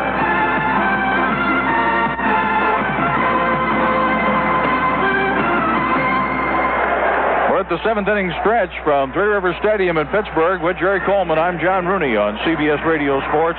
The seventh game of the National League Championship Series. The Braves got three runs in the first inning, two on a home run by Brian Hunter. Then Brian Hunter doubled in Ron Gant, who had walked with two men out in the fifth inning to make it a 4 0 game. Bottom of the seventh inning, and the Pirates have six, seven, and eight in the order coming up against John Smoltz, Jerry. And the bell is tolling as Steve Buechele steps in. He'll be followed by Mike And Jose Lind. And then after that, Mason is scheduled, and there'll be a pinch hitter for him. Stan Belinda throwing hard in the bullpen for the Pittsburgh Pirates. Bullpen's been busy all night. There's a fastball high to Buechele. What Pittsburgh needs, John, is a couple of base hits and then one gapper or long shot. And they can draw close, but right now, four runs look pretty big. The 1 0 pitch. The corner, one ball, one strike. They've had two base runners on in a single inning twice. Runners at first and third, and one out in the first and didn't score. First and third with two outs in the fourth inning and couldn't come across with a run. All right, Smoltz ready again. The right-hander into the windup and the pitch. Swung on a miss, strike two. John Smoltz won the first game. He went into the ninth inning, but he had a big lead. He ended up winning the big game 10 to 3. And here in this game, he's on top 4 to nothing. One ball, two strikes to Buechele. Here's the pitch by Smoltz. Curveball struck him out. Man, oh man, that hook is working. So Buechele went after a breaking ball, did not connect, and here comes Mike LaValliere. It's kind of like Bob Walk. Smoltz isn't throwing that many pitches in the strike zone. They look like they're going to be in the strike zone, and all of a sudden disappear low and outside. This has been a series right now up to this point where the Pittsburgh hitters simply haven't arrived. And even though the Atlanta hitters haven't done a lot better, they have done enough to get ahead in the series. There's a drive into center field coming on fast as Gant, and he didn't get it. A lunging grab of a line drive off the bat of Mike LaValliere. And Gant looked for a minute from here like he might have had it, but Dana DeMuth all over the place said no, he didn't catch it, and Gant does nothing. He said, I guess not. Single for LaValliere with one down in the seventh inning, and here's Jose Lind. And that breaks a string of eight straight batters retired by Smoltz.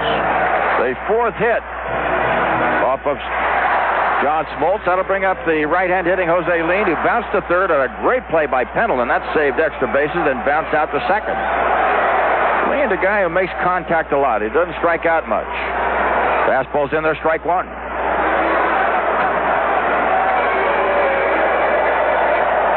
Mason has a bat in the on-deck circle, but chances of him hitting are slim to none. Here's the one-strike pitch. I've noticed that uh, manager Jim Leyland never pulls the string until he has to with the pinch hitters. He'll send the pitcher up there and let him stand around, and when he has to go in for that pinch hitter, he'll call him back. John Smoltz now checking the batter, Jose Lind. One down, runner at first base.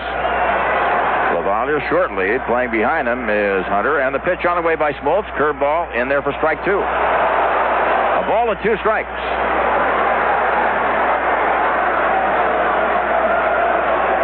Pittsburgh needs a run right now to get back into the ball game. They've got to get on the board. A ball and two strikes, one away. Smoltz waits, pitch on the way, ground ball toward third. Pendleton can't get it. The shortstop does throw to second. The force is on. What a play by Rafael Belliard. And Mike LaValliere, a slow man, couldn't get the second in time. Incredible play by Belliard. He caught the ball in left field, going away, jumped in the air, and rifled to the second. Lemke got it, and LaValliere is forced at second. How about that strike for an off-balance throw, Woo. Jerry? Unbelievable. The defense has been incredible in this ball game. Jose Lind out on a brilliant play by Rafael Belliard. And now coming on to hit. Is that Lloyd? No, Kurt Wilkerson is stepping in there. He's going up against the right-handed John Smoltz. He's batting for Mason. What a play by Rafael Belliard for the second out. There's a foul back off the bat. So Kurt Wilkerson fouls the first pitch back. Wilkerson has been used only as a pinch hitter in the series. Hasn't had a chance to really get his feet wet. Here's the one strike pitch. Ground ball foul on the first base side. Wilkerson is 0 for 3 as a pinch hitter, and that's all he has done. When when sizing up these two teams against the Twins in the World Series, Jerry, I think the Twins will have the better of it from the bench standpoint. They have a great pinch hitter, left-handed batter, and Randy Bush. They're certainly going to have a rested uh, pitching staff, obviously. Plus, in the National League City, Chili Davis will be available because he won't be used as a designated hitter in the middle three games. Two-strike pitch. Well, all the American League clubs are pretty much geared to that designated hitter, and usually he's the guy that comes off the bench and hits for power. How about... Uh, players in the American League, like your own uh, Frank Thomas was great. Frank Thomas. I was about to ask about him. Uh, he, he's really something, isn't he? He is a great young man, and he put up super numbers this year, hitting better than 30 home runs, over 100 runs batted in. Swing and a miss by Wilkerson. He's gone, and that is all for the Pittsburgh Pirates and Rafael Belliard, the culprit for the Bucs in this one, with that brilliant play to get LaValliere at second base. After seven full innings of play, it's still Atlanta 4, Pittsburgh nothing. Let's pause 10 seconds for stations to identify themselves on the CBS radio network. NFL, the Chicago Bears blank Green Bay Packers 10 0. National Hockey League, Bob Errey's, three goals, carries the Penguins over the Islanders 8 5. Details later on WFAN New York. Well, Jerry Coleman, John Rooney in Pittsburgh. The Pirates are calling on their fourth pitcher of the game. John Smiley went two thirds of an inning. Bob walked four and a third. Smiley allowed three runs, walked one run. Roger Mason worked two scoreless innings, allowing one hit, no walks or strikeouts. And now Stan Belinda is appearing in his third ball game. He has worked three innings with a 1 0 record, no hits, no runs, a walk, and two strikeouts. And Belinda will pitch to Brian Hunter, Greg Olson, and Mark Lemke in the eighth inning. Jerry? Well, of all the Pittsburgh Pirates uh, men coming out of the bullpen, Belinda has the fire. He's got the firepower. Good, hard fastball. He's going to be facing Brian Hunter to start. Greg Olson after him, then Mark Lemke. 4 nothing. Atlanta leads. Run the eighth inning. Two more innings for Pittsburgh to try to catch up. And a couple of innings for the Atlanta Braves to try to get more runs. Belinda is a fourth pitcher for the Pittsburgh Pirates. Pitch on the way, and Belinda fires a fastball, fouled back by Hunter. John Smiley started the game for Pittsburgh and had a terrible outing again. In two thirds of an inning, gave up three hits and three runs, and that pretty much was a ball game right there. That happened in the first inning. He walked one, he struck out one. Bob walking four and a third, gave up two hits and a run. He walked three, struck out three. Roger Mason, two innings, one hit, no runs, a walk and no strikeouts, and now Stan Belinda, the right-hander. Curveball hit high in the air behind third, going back into shallow left field is Jay Bell. Coming on is Barry Bonds, who takes it away for the first out, and Hunter's gone in the eighth inning, one up and one down.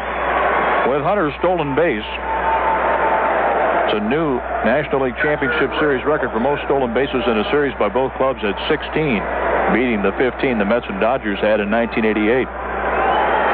And with Pittsburgh's 35th National League Championship Series game, that's a new record, passing the Dodgers, who played in 34 in seven series.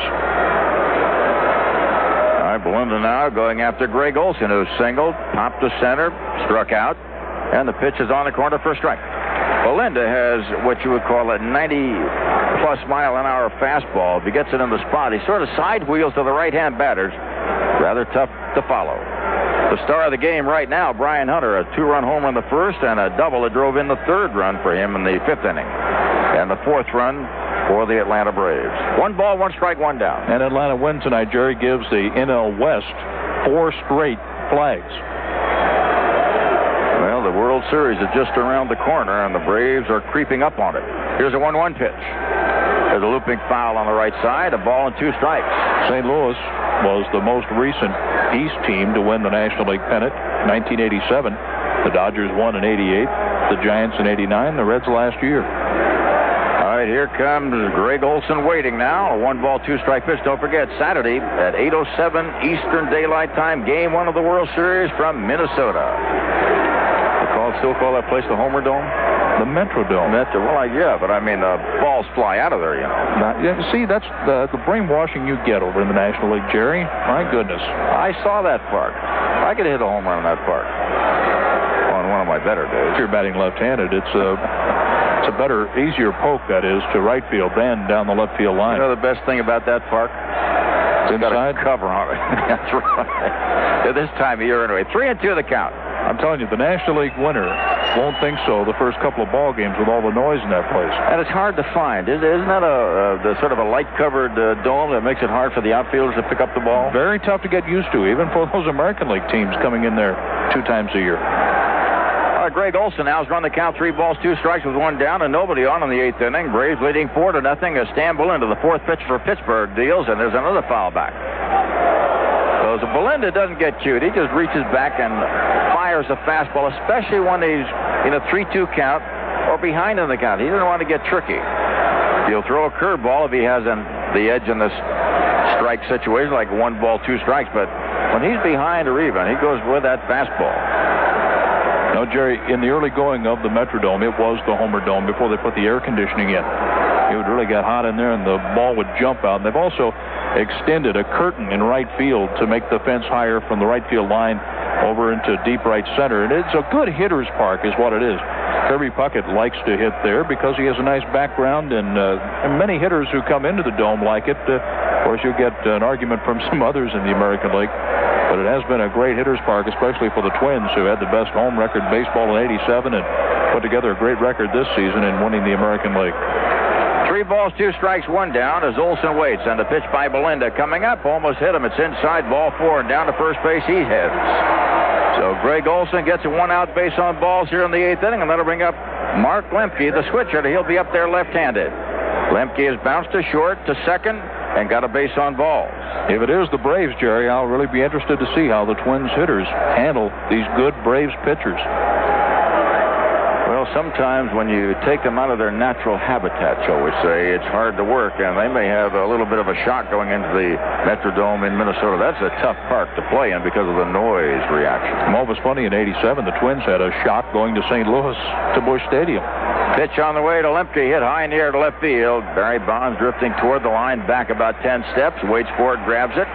And holding at first base is Greg Olson for the second out here in the eighth inning. Two down, runner at first. That'll bring up Rafael Belliard. The 87 series marked the only time a team won the World Series by winning all of its home games. That was amazing. The Cardinals won their three at home, and uh, Twins won their four, the first two and the last two at home. And it was quite a unique thing. And although the Cardinals players tried to discount it, I think it was a major factor in the fact that the Twins just blew them away.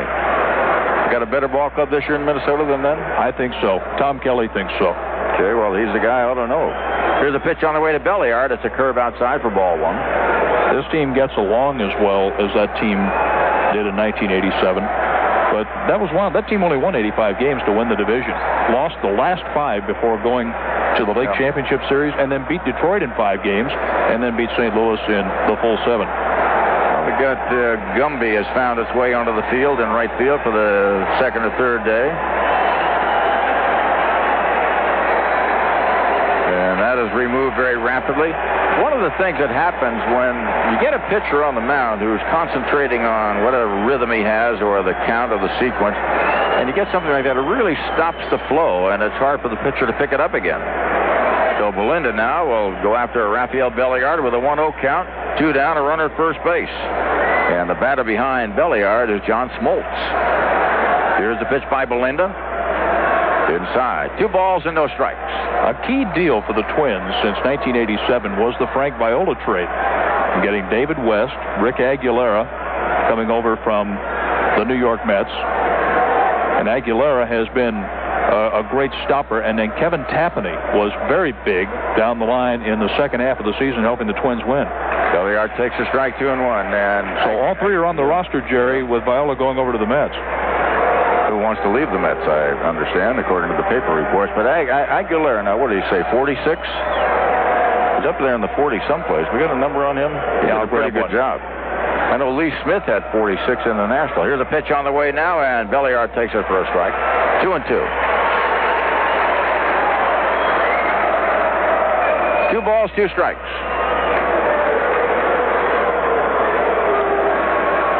We are in the top of the eighth inning. 4 nothing Atlanta. Pittsburgh has six outs to try to turn this around. The 2-2 pitch as Belinda fires away and Belliard loops it on the right field side into the seats and out of play down by the bullpen. Two balls and two strikes. Aguilar had 42. Bryan Harvey 42. of California saved 46, uh, and Eckersley was in between at 43. Harvey came from nowhere. Didn't he have a year? Boy, he had a great year. He hit, the batters tell me, Jerry, that Harvey's hard forkball, that hard split finger pitch, is about as tough as any pitcher to hit. All right, two balls, two strikes, two down. Runner at first base. Belinda again. He is the fourth pitcher for Pittsburgh, trying to hold things in, and there's a foul back again by Belinda. I'll tell you, Rafael Belliard is taking some pretty good cuts up there. He got himself a base hit in the sixth inning. He bounced to second in the fourth and to short in the second. He is four for 19 in this playoffs.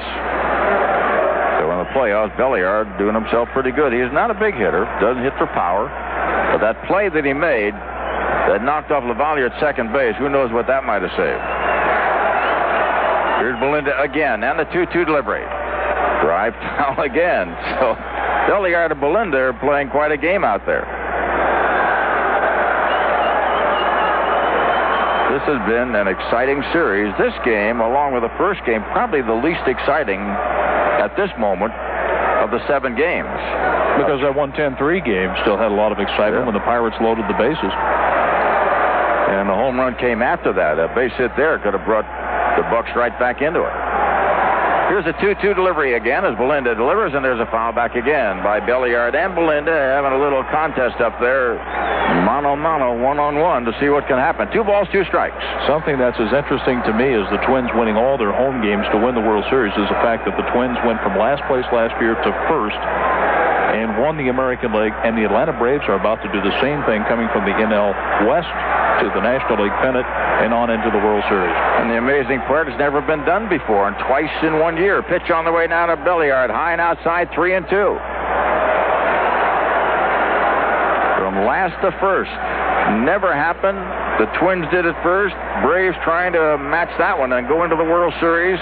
Don't forget Saturday night, 8 to 7 Eastern Time on the CBS Radio Network. We'll be with you with all the action. Johnny Bench, Vin Scully, and John Rooney will tell you what's going on. Three and two the count. There goes the runner. Outside ball four, and Belliard gets a walk. Second walk given up by Belinda, and that'll bring up John Smoltz. So you got the right man coming up if you're the Pittsburgh Pirates. You got the pitcher coming up against a hard-throwing right-hander with runners at first and second, two down in the eighth inning. Smoltz walked, struck out, laid down a sacrifice bunt. Well, National League fans will be familiar with Chili Davis, who played with the Giants, Shane Mack, who played with your Padres, Mike Pagliarulo, who before playing with the Padres was with the Yankees, but he did have a stint with San Diego. All right, Smoltz waits on the pitch. A fastball inside ball on Belinda now getting a little bit erratic out there. Can't find the plate, and LaValliere goes out to talk to him. Another player is Brian Harper, who was with these Pittsburgh Pirates, St. Louis Cardinals, among others, and he hit better than 300 for the Minnesota Twins. Newcomer, though, is Chuck Knobloch. Real yeah. feisty second baseman. Uh, top contender for American League Rookie of the Year. Played in Double A a year ago. Bad to make that uh, jump over Triple A ball right into the big leagues and have a spanking season. Boy, he's done a great job. But he fit right in, right along with Jack Morris and Chili Davis. Three huge additions to the Twins club from a year ago. Here's the pitch on the way to Smoltz, and it's outside too. Now, the reason we're spending some time talking here is that Belinda's taking a lot of time in between pitches. He's been very erratic. He's walked two men, and now he falls behind Smoltz 2 and 0. And behind Smoltz is Keith Mitchell. He'll be batting for Lonnie Smith. Going into the ball game defensively, he'll be up for the first time in the eighth inning if he gets up for the ninth inning. There's a fastball that finds the plate this time to Smoltz, and the count two balls, one strike. I heard some people today talking about a possible sweep of the Twins. One thing I think that will keep it from being a sweep, and that's the composure of Steve Avery. Boy, isn't he something? And the 2-1 delivery. Swung on a miss, 2 and 2. So Bill Landrum, a right-hander, and Bob Patterson, a left-hander, are going in the Pittsburgh bullpen. In fact, tonight, from the very first inning, except for a couple of middle innings when Walk was in there, they've had people in the bullpen all night long. And still, they're trailing four to nothing. They've got two more at bats in the eighth and ninth innings to try to make it up. Swing and a miss by Smoltz, and that's all. Belinda blows it by him. Atlanta's gone after seven and a half innings of play. Atlanta four, Pittsburgh nothing. Well, Jerry Coleman, the line from The Wizard of Oz, there's no place like home, but you couldn't sell that to either one of these teams, with Atlanta losing a couple of games at Fulton County Stadium, and the Pirates are in danger of dropping the last two here and dropping the National League flag to Atlanta. You know what it really says right now, looking at uh, John Smoltz out there coming out for the eighth inning, is that pitching so dominates the game. It's incredible. You get an Avery and a Smoltz, and Pittsburgh has not scored in the last 16 innings in these last two games here in Pittsburgh. They've been closed out completely. All right. Overall, that's 25 scoreless innings at Three River Stadium for the Pirates, 20 overall. Wow. Here's Orlando Merced stepping in, one for three, going after John Smoltz. Bucs trying to get on the board any way they can. The pitch. It's a fastball. It's high for ball one. In the bullpen for the Atlanta Braves, Mike Stanton, the left-hander, and the right-hander Orlando or Alejandro Pena are going a mile a minute, just in case. This is the inning that manager Bobby Cox wants from his right-hander. 2-0 the count out of Merced. Now, Jerry, if the Pittsburgh Pirates are to come back and win the National League flag, Ray Miller used to be the pitching coach and the manager of the Minnesota Twins. He knows all about that dome. Here's a 2-0 pitch coming up, and it's in there for a strike. Bobby Cox, the manager of the Atlanta Braves, would feel very, very easy going into the ninth inning with a four-run lead. But if they have that lead here in the eighth, it's going to be tighter. There's a drive into center field. Coming on fast is Gant, holding his ground now. He grabs it for the out. And Merced has hit the ball on the button four times tonight. Man, he's hit the ball hard. This time into the waiting glove of Ron Gant in center field, a rocket that was out. He has a one for four to show for it. Jay Bell steps in, singled in his first at bat, then struck out in the third and the fifth inning. So there's one down. Last half of the eighth inning. Bell the batter, and here's Smoltz into the windup. And a pitch. Outside for the fastball. Still good stuff. It's a matter of whether he can control that stuff. Smoltz has struck out seven. He's given up four hits and no runs thus far. Here's the pitch on the way, and Smoltz watches that one sail outside. It's 2 0 as John just couldn't find the corner. Jay Bell standing in there, ahead in the count, 2 0. Second batter in a row that Smoltz has gone 2 0. And Smoltz right now appears to be rushing a little bit. Instead of just getting that nice, easy tempo, he's trying to go at those hitters too quickly. Here's a 2 0 pitch. Fired on the way, and it's 3 0 outside. Well, the big guys are coming up. And Bell has had a good series at the plate, Jerry. 11 hits in 28 at bats. Three balls, no strikes. Bell waits. Pitch on the way. In there for a strike, three and one. Right now, Smoltz would do well just to throw fastballs down the middle and make Bell hit the ball rather than put him on. The 3 1 delivery. Smoltz kicks, deals, and the pitch is in there, strike two, and that's what he's doing. Smoltz, who went 3 0 on Jay Bell, now closes the gap to 3 and 2. Bell digging in, straight up and down stance. Smoltz is ready. The right-hander into the windup. Here's the pitch coming up, and there's a ground ball in the hole. Belliard can't handle it. It goes into left field for a base hit. Base hit number 12 for Jay Bell in the series.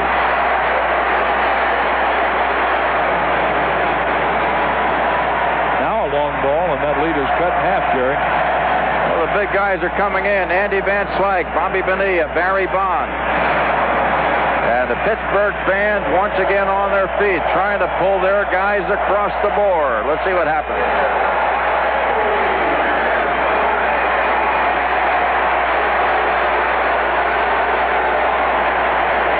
Van Slyke line deep to right field, flew out deep to center field, bounced to first. At first base, Jay Bell with Hunter playing behind him. The pitch on the way by Smoltz, curveball in there for strike one. The line score Atlanta four runs, six hits, and one error. The Pirates no runs, five hits, and no errors.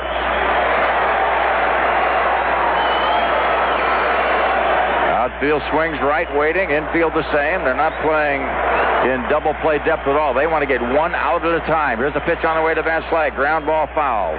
Kicks off into the stands on the count. No balls at two strikes. In this case, Manager Bobby Cox said, okay, get back, guys. Never mind a double play. Let's get one out at a time. So the infield playing way back, way out of double play position. First baseman Hunter playing behind the runner Jay Bell at first, and the third baseman Pendleton off the line and behind the bag by 10 feet. Here's the two strike pitch. Big curve is outside. One ball, two strikes. Slyke came so close to making it a 3-3 game in the first inning, hitting it to the wall, caught by Justice against the wall in right field. Now fighting to get rid of this eighth inning. If he can do it, he's into the set position, kicks and delivers. Foul back, and Van Slyke caught on the fist, got a piece of it, and that was it. I was mentioning Ray Miller he came to Minnesota as manager of the Twins from a pitching coach job with Baltimore and then came over here as pitching coach. So he has experience with the Dome. Doug Graybeck was a pitcher with the Yankees before coming to the Pirates. So anyway, it's going to be interesting starting Saturday night. And right now the Braves have the edge. 4 nothing. All right, Smoltz at the set again. Pitch on the way to Van Slyke. Swung on and missed, and he struck him out. Wow. A big strikeout for John Smoltz on a slider. He gets Andy Van Slyke, and here comes Bobby Bonilla. Got him on a pitch in the dirt. That's eight strikeouts for John Smoltz. So Van Slyke is gone. Here's Bonilla stepping in. Two down, runner at first base.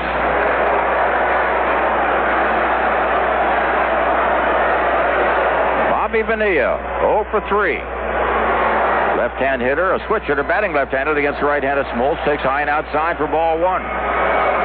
Smoltz trying to come up with a complete game victory if he can do it. Braves lead 4 nothing, two out. Last half of the eighth inning. Runner at first base. Bonilla waits in the pitch. A little bit low. Two balls and no strikes. And The Pirates are down to four outs left. This has been one of the truly great series in National League Championship play. Outstanding. Tight games. Four of them had you sitting on the edge of your seats all night long, and before this is over, who knows? Here's a 2-0 pitch coming up. It's on the way, and Bonilla hits it into right center field, going back to second baseman Lemke over the shoulder, can't get it. It drops the over his head into right field, and the ball is thrown away, but out to grab it is Smoltz. There are runners at first and third. Two down. Here comes the man who's been shackled all through the series, Barry Bonds. If there was ever a time for Barry Bonds to do something big for the Pirates, this has to be it. So Bonds, who has been just stymied throughout this entire series, has four hits in 26 trips and no RBIs, is stepping up. Oh, could he change the complexion of this game, Jerry? Bonds with the power. 25 home runs, 116 RBIs this year waiting. Here's Smoltz in the pitch. High fly ball, left center field. A routine play for Kevin, Keith Mitchell, rather, backing up. He's entered, he grabs it for the out. So Bonds is gone, and so is Pittsburgh. After eight full innings of play, Atlanta four, Pittsburgh nothing. We'll be back in just a moment. I'm Jerry Coleman along with John Rooney, and John Rooney now heading downstairs, and he's heading obviously for the Atlanta clubhouse in the event that the Braves hang on to win this. They're leading four to nothing, opening up the ninth inning with Keith Mitchell, then Terry Pendleton and Ron Gant against Stan Belinda.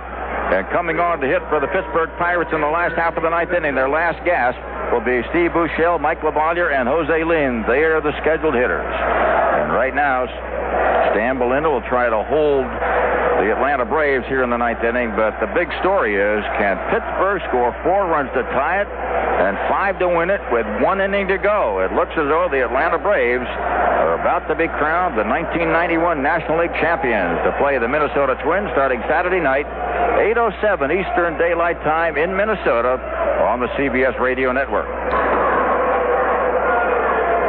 All right, here's Keith Mitchell up for the first time in the ball game. Went in defensively for Lonnie Smith and swings and misses strike one.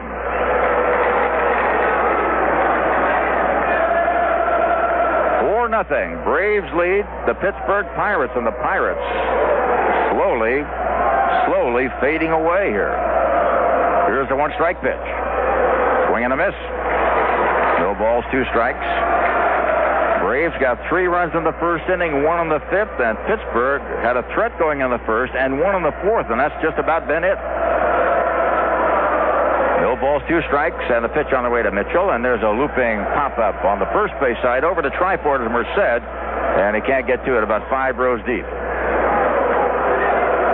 Defensively, Steve Buechele at third, Jay Bell at shortstop, the second baseman Jose Lind, Orlando Merced at first base, Mike LaValliere the catcher. In the outfield, left to right is Barry Bonds, Dandy Van Slyke in center, and Bobby Bonilla in right field. And on the mound, the fourth Pittsburgh pitcher, Stan Belinda. John Smiley, the pitcher of record for Pittsburgh. John Smoltz, the pitcher of record for Atlanta. Two strike pitch coming up. Curve is outside. And two strikes. It all started in early March with the spring exhibition games, actually in uh, about late February when they started their training. And here we are now in mid-October, a little past mid-October. And it is about to end in the National League as Mitchell just struck out on a fastball. Second strikeout for Stan Belinda.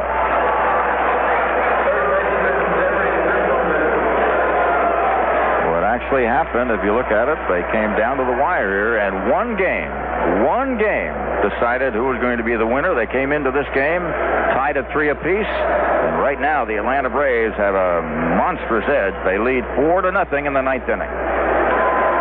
Terry Pendleton, one for four, fouls the first pitch back, strike one You almost get the feeling that the hitter for the Braves are trying to get out so they can get rid of that bottom of the ninth inning and win this championship.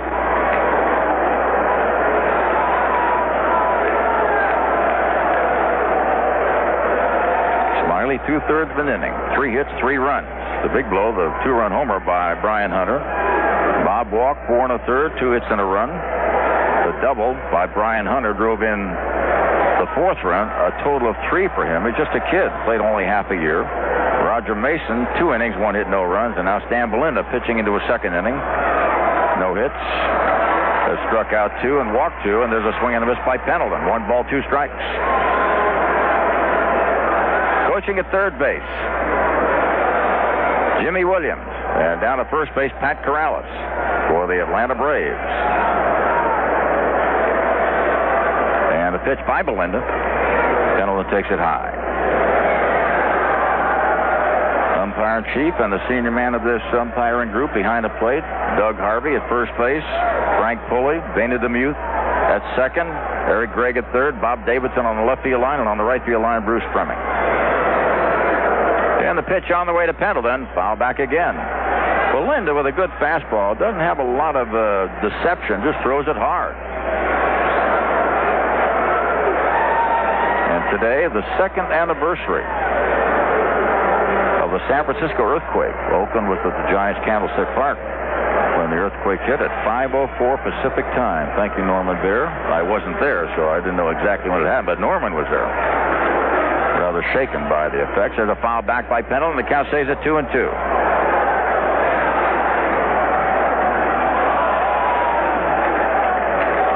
Two balls, two strikes. Pittsburgh with the best record in all of baseball. Won 98 games.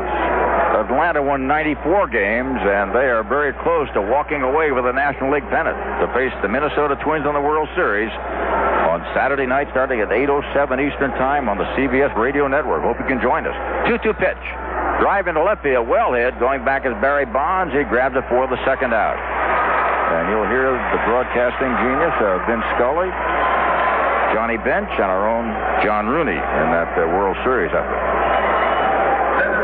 Two up, two down, ninth inning. Going to bring on Ron Gant. Gant hit a sacrifice fly to drive in the first run for Atlanta. Singled. Got a base on ball, scored on the double by Brian Hunter, and then hit a line shot into center field on a great play by Andy Van Slyke on a slide into right center.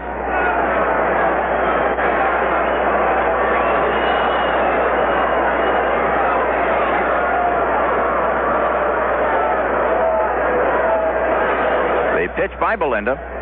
Curveball outside. Bob Patterson throwing in the bullpen for Pittsburgh, and obviously, if Atlanta got something going and there was a left-hand hitter up there, he'd be brought in.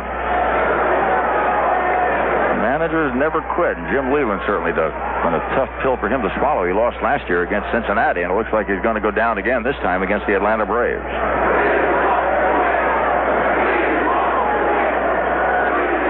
Two balls, no strikes.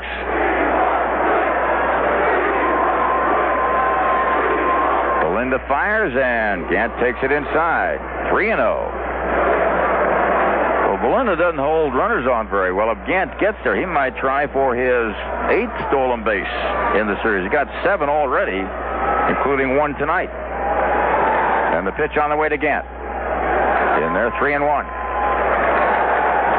Two down, ninth inning. Looking ahead to the Pirate bottom of the ninth inning. Steve Buechele, Mike LaValliere, Jose Lind are the scheduled hitters. Three and one. Miss, three and two. Ron Gant trying to close out this championship series with a base hit. Gant moving back in.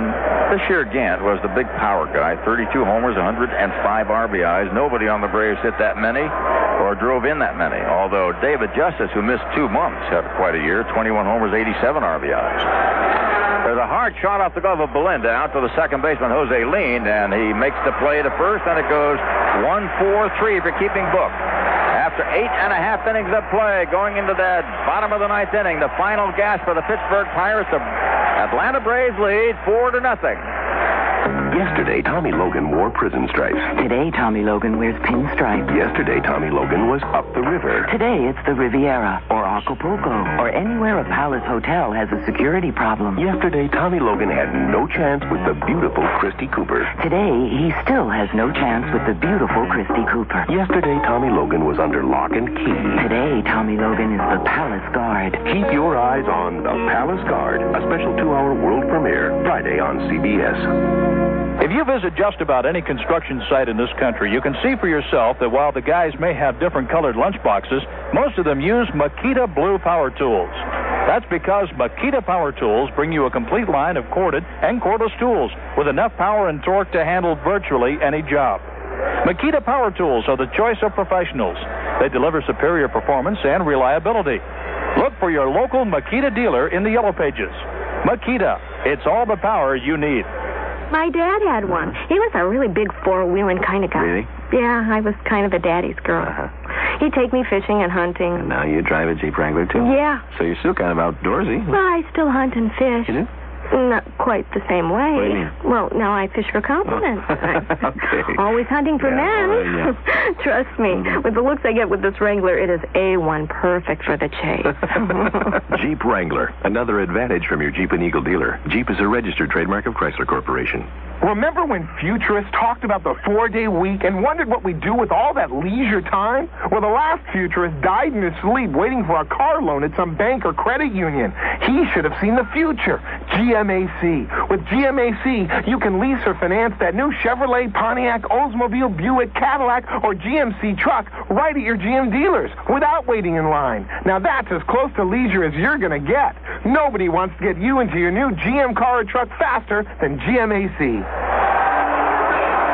It is the final gasp for the Pittsburgh Pirates. Steve Buechele, Mike LaValliere, Jose Lind coming on. Bottom of the ninth inning. Atlanta leads 4 to nothing. And John Rooney, I know you're down in the clubhouse. What's going on down there right now? Well, right now we're getting things set up for a celebration, but there's still out three outs to go for the Pirates, Jerry. It's all set in the Atlanta clubhouse, but mobile enough to get out of here fast in case Pittsburgh turns it around. Well, if Pittsburgh does turn it around, it'll be the biggest shock in history, and there'll be a lot of dejected Atlanta Braves who are hoping to make this the big one as John Smoltz comes out to close out the bottom of the ninth inning, and Steve Buechele the first batter. So, John Rooney, hang on. We'll be down to get you as soon as this one is over.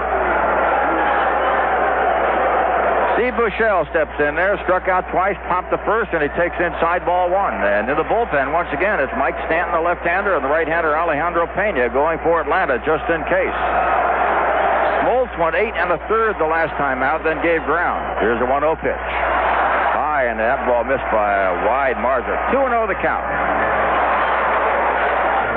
Defensively, Terry Pendleton, the third base, comes in and has a chat with the young right-handed John Smoltz, who's only 24 years old, and he is trying to pitch the pennant clincher. He's got a 4 nothing lead, needs three outs to make it work. At shortstop, Rafael Belliard, a brilliant play that helped the Atlanta Braves stay where they are. At second base, Mark Lemke. At first base, Brian Hunter. And the pitch now to Buechele is in there. Two balls, one strike. The catcher, a giant, has been Greg Olson. He's behind the plate. The outfield left to right, Keith Mitchell on left. Ron Gant at center, David Justice in right. There's a swing and a miss by Buechele. It's two balls and two strikes. Two and two the count.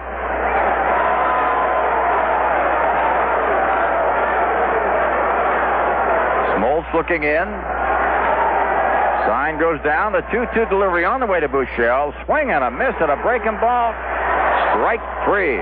Oh, apparently a foul tip that was dropped. So we'll try it again. And it looked as though the ball was caught, and apparently not. Must have bounced before it got into the glove of Greg Olson. On the foul tip, you got to catch it before it hits the ground. And there, that ball did hit the ground. Good call by Doug Harvey. Here's the next pitch. Fastball foul back.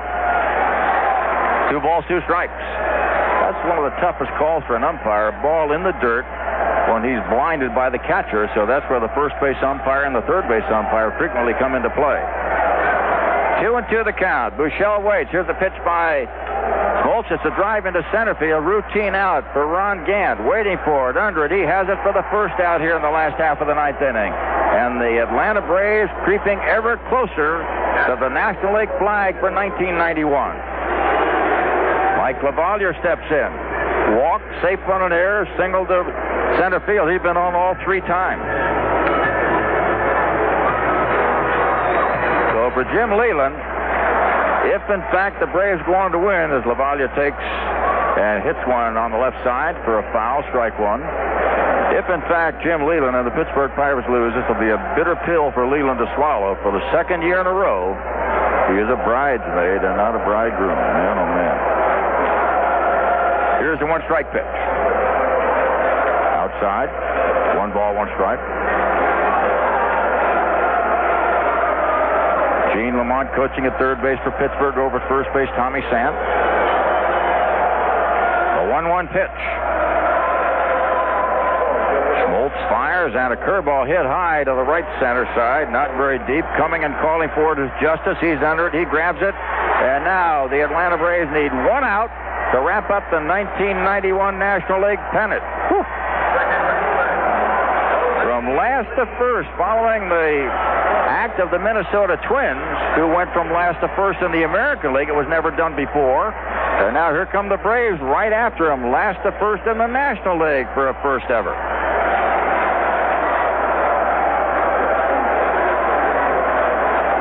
Smoltz is ready, Lind waits, and the pitch is fouled off by Jose. And things looking rather hopeless and dismal now for the Pittsburgh Pirates. Braves on top, four to nothing. Two out, last half of the ninth inning. Lind waiting as he steps in there. Here's Smoltz, the right-hander, going for a complete game win. A swing and a miss by Jose Lind for strike two, and now one strike separates the Atlanta Braves from the National League flag.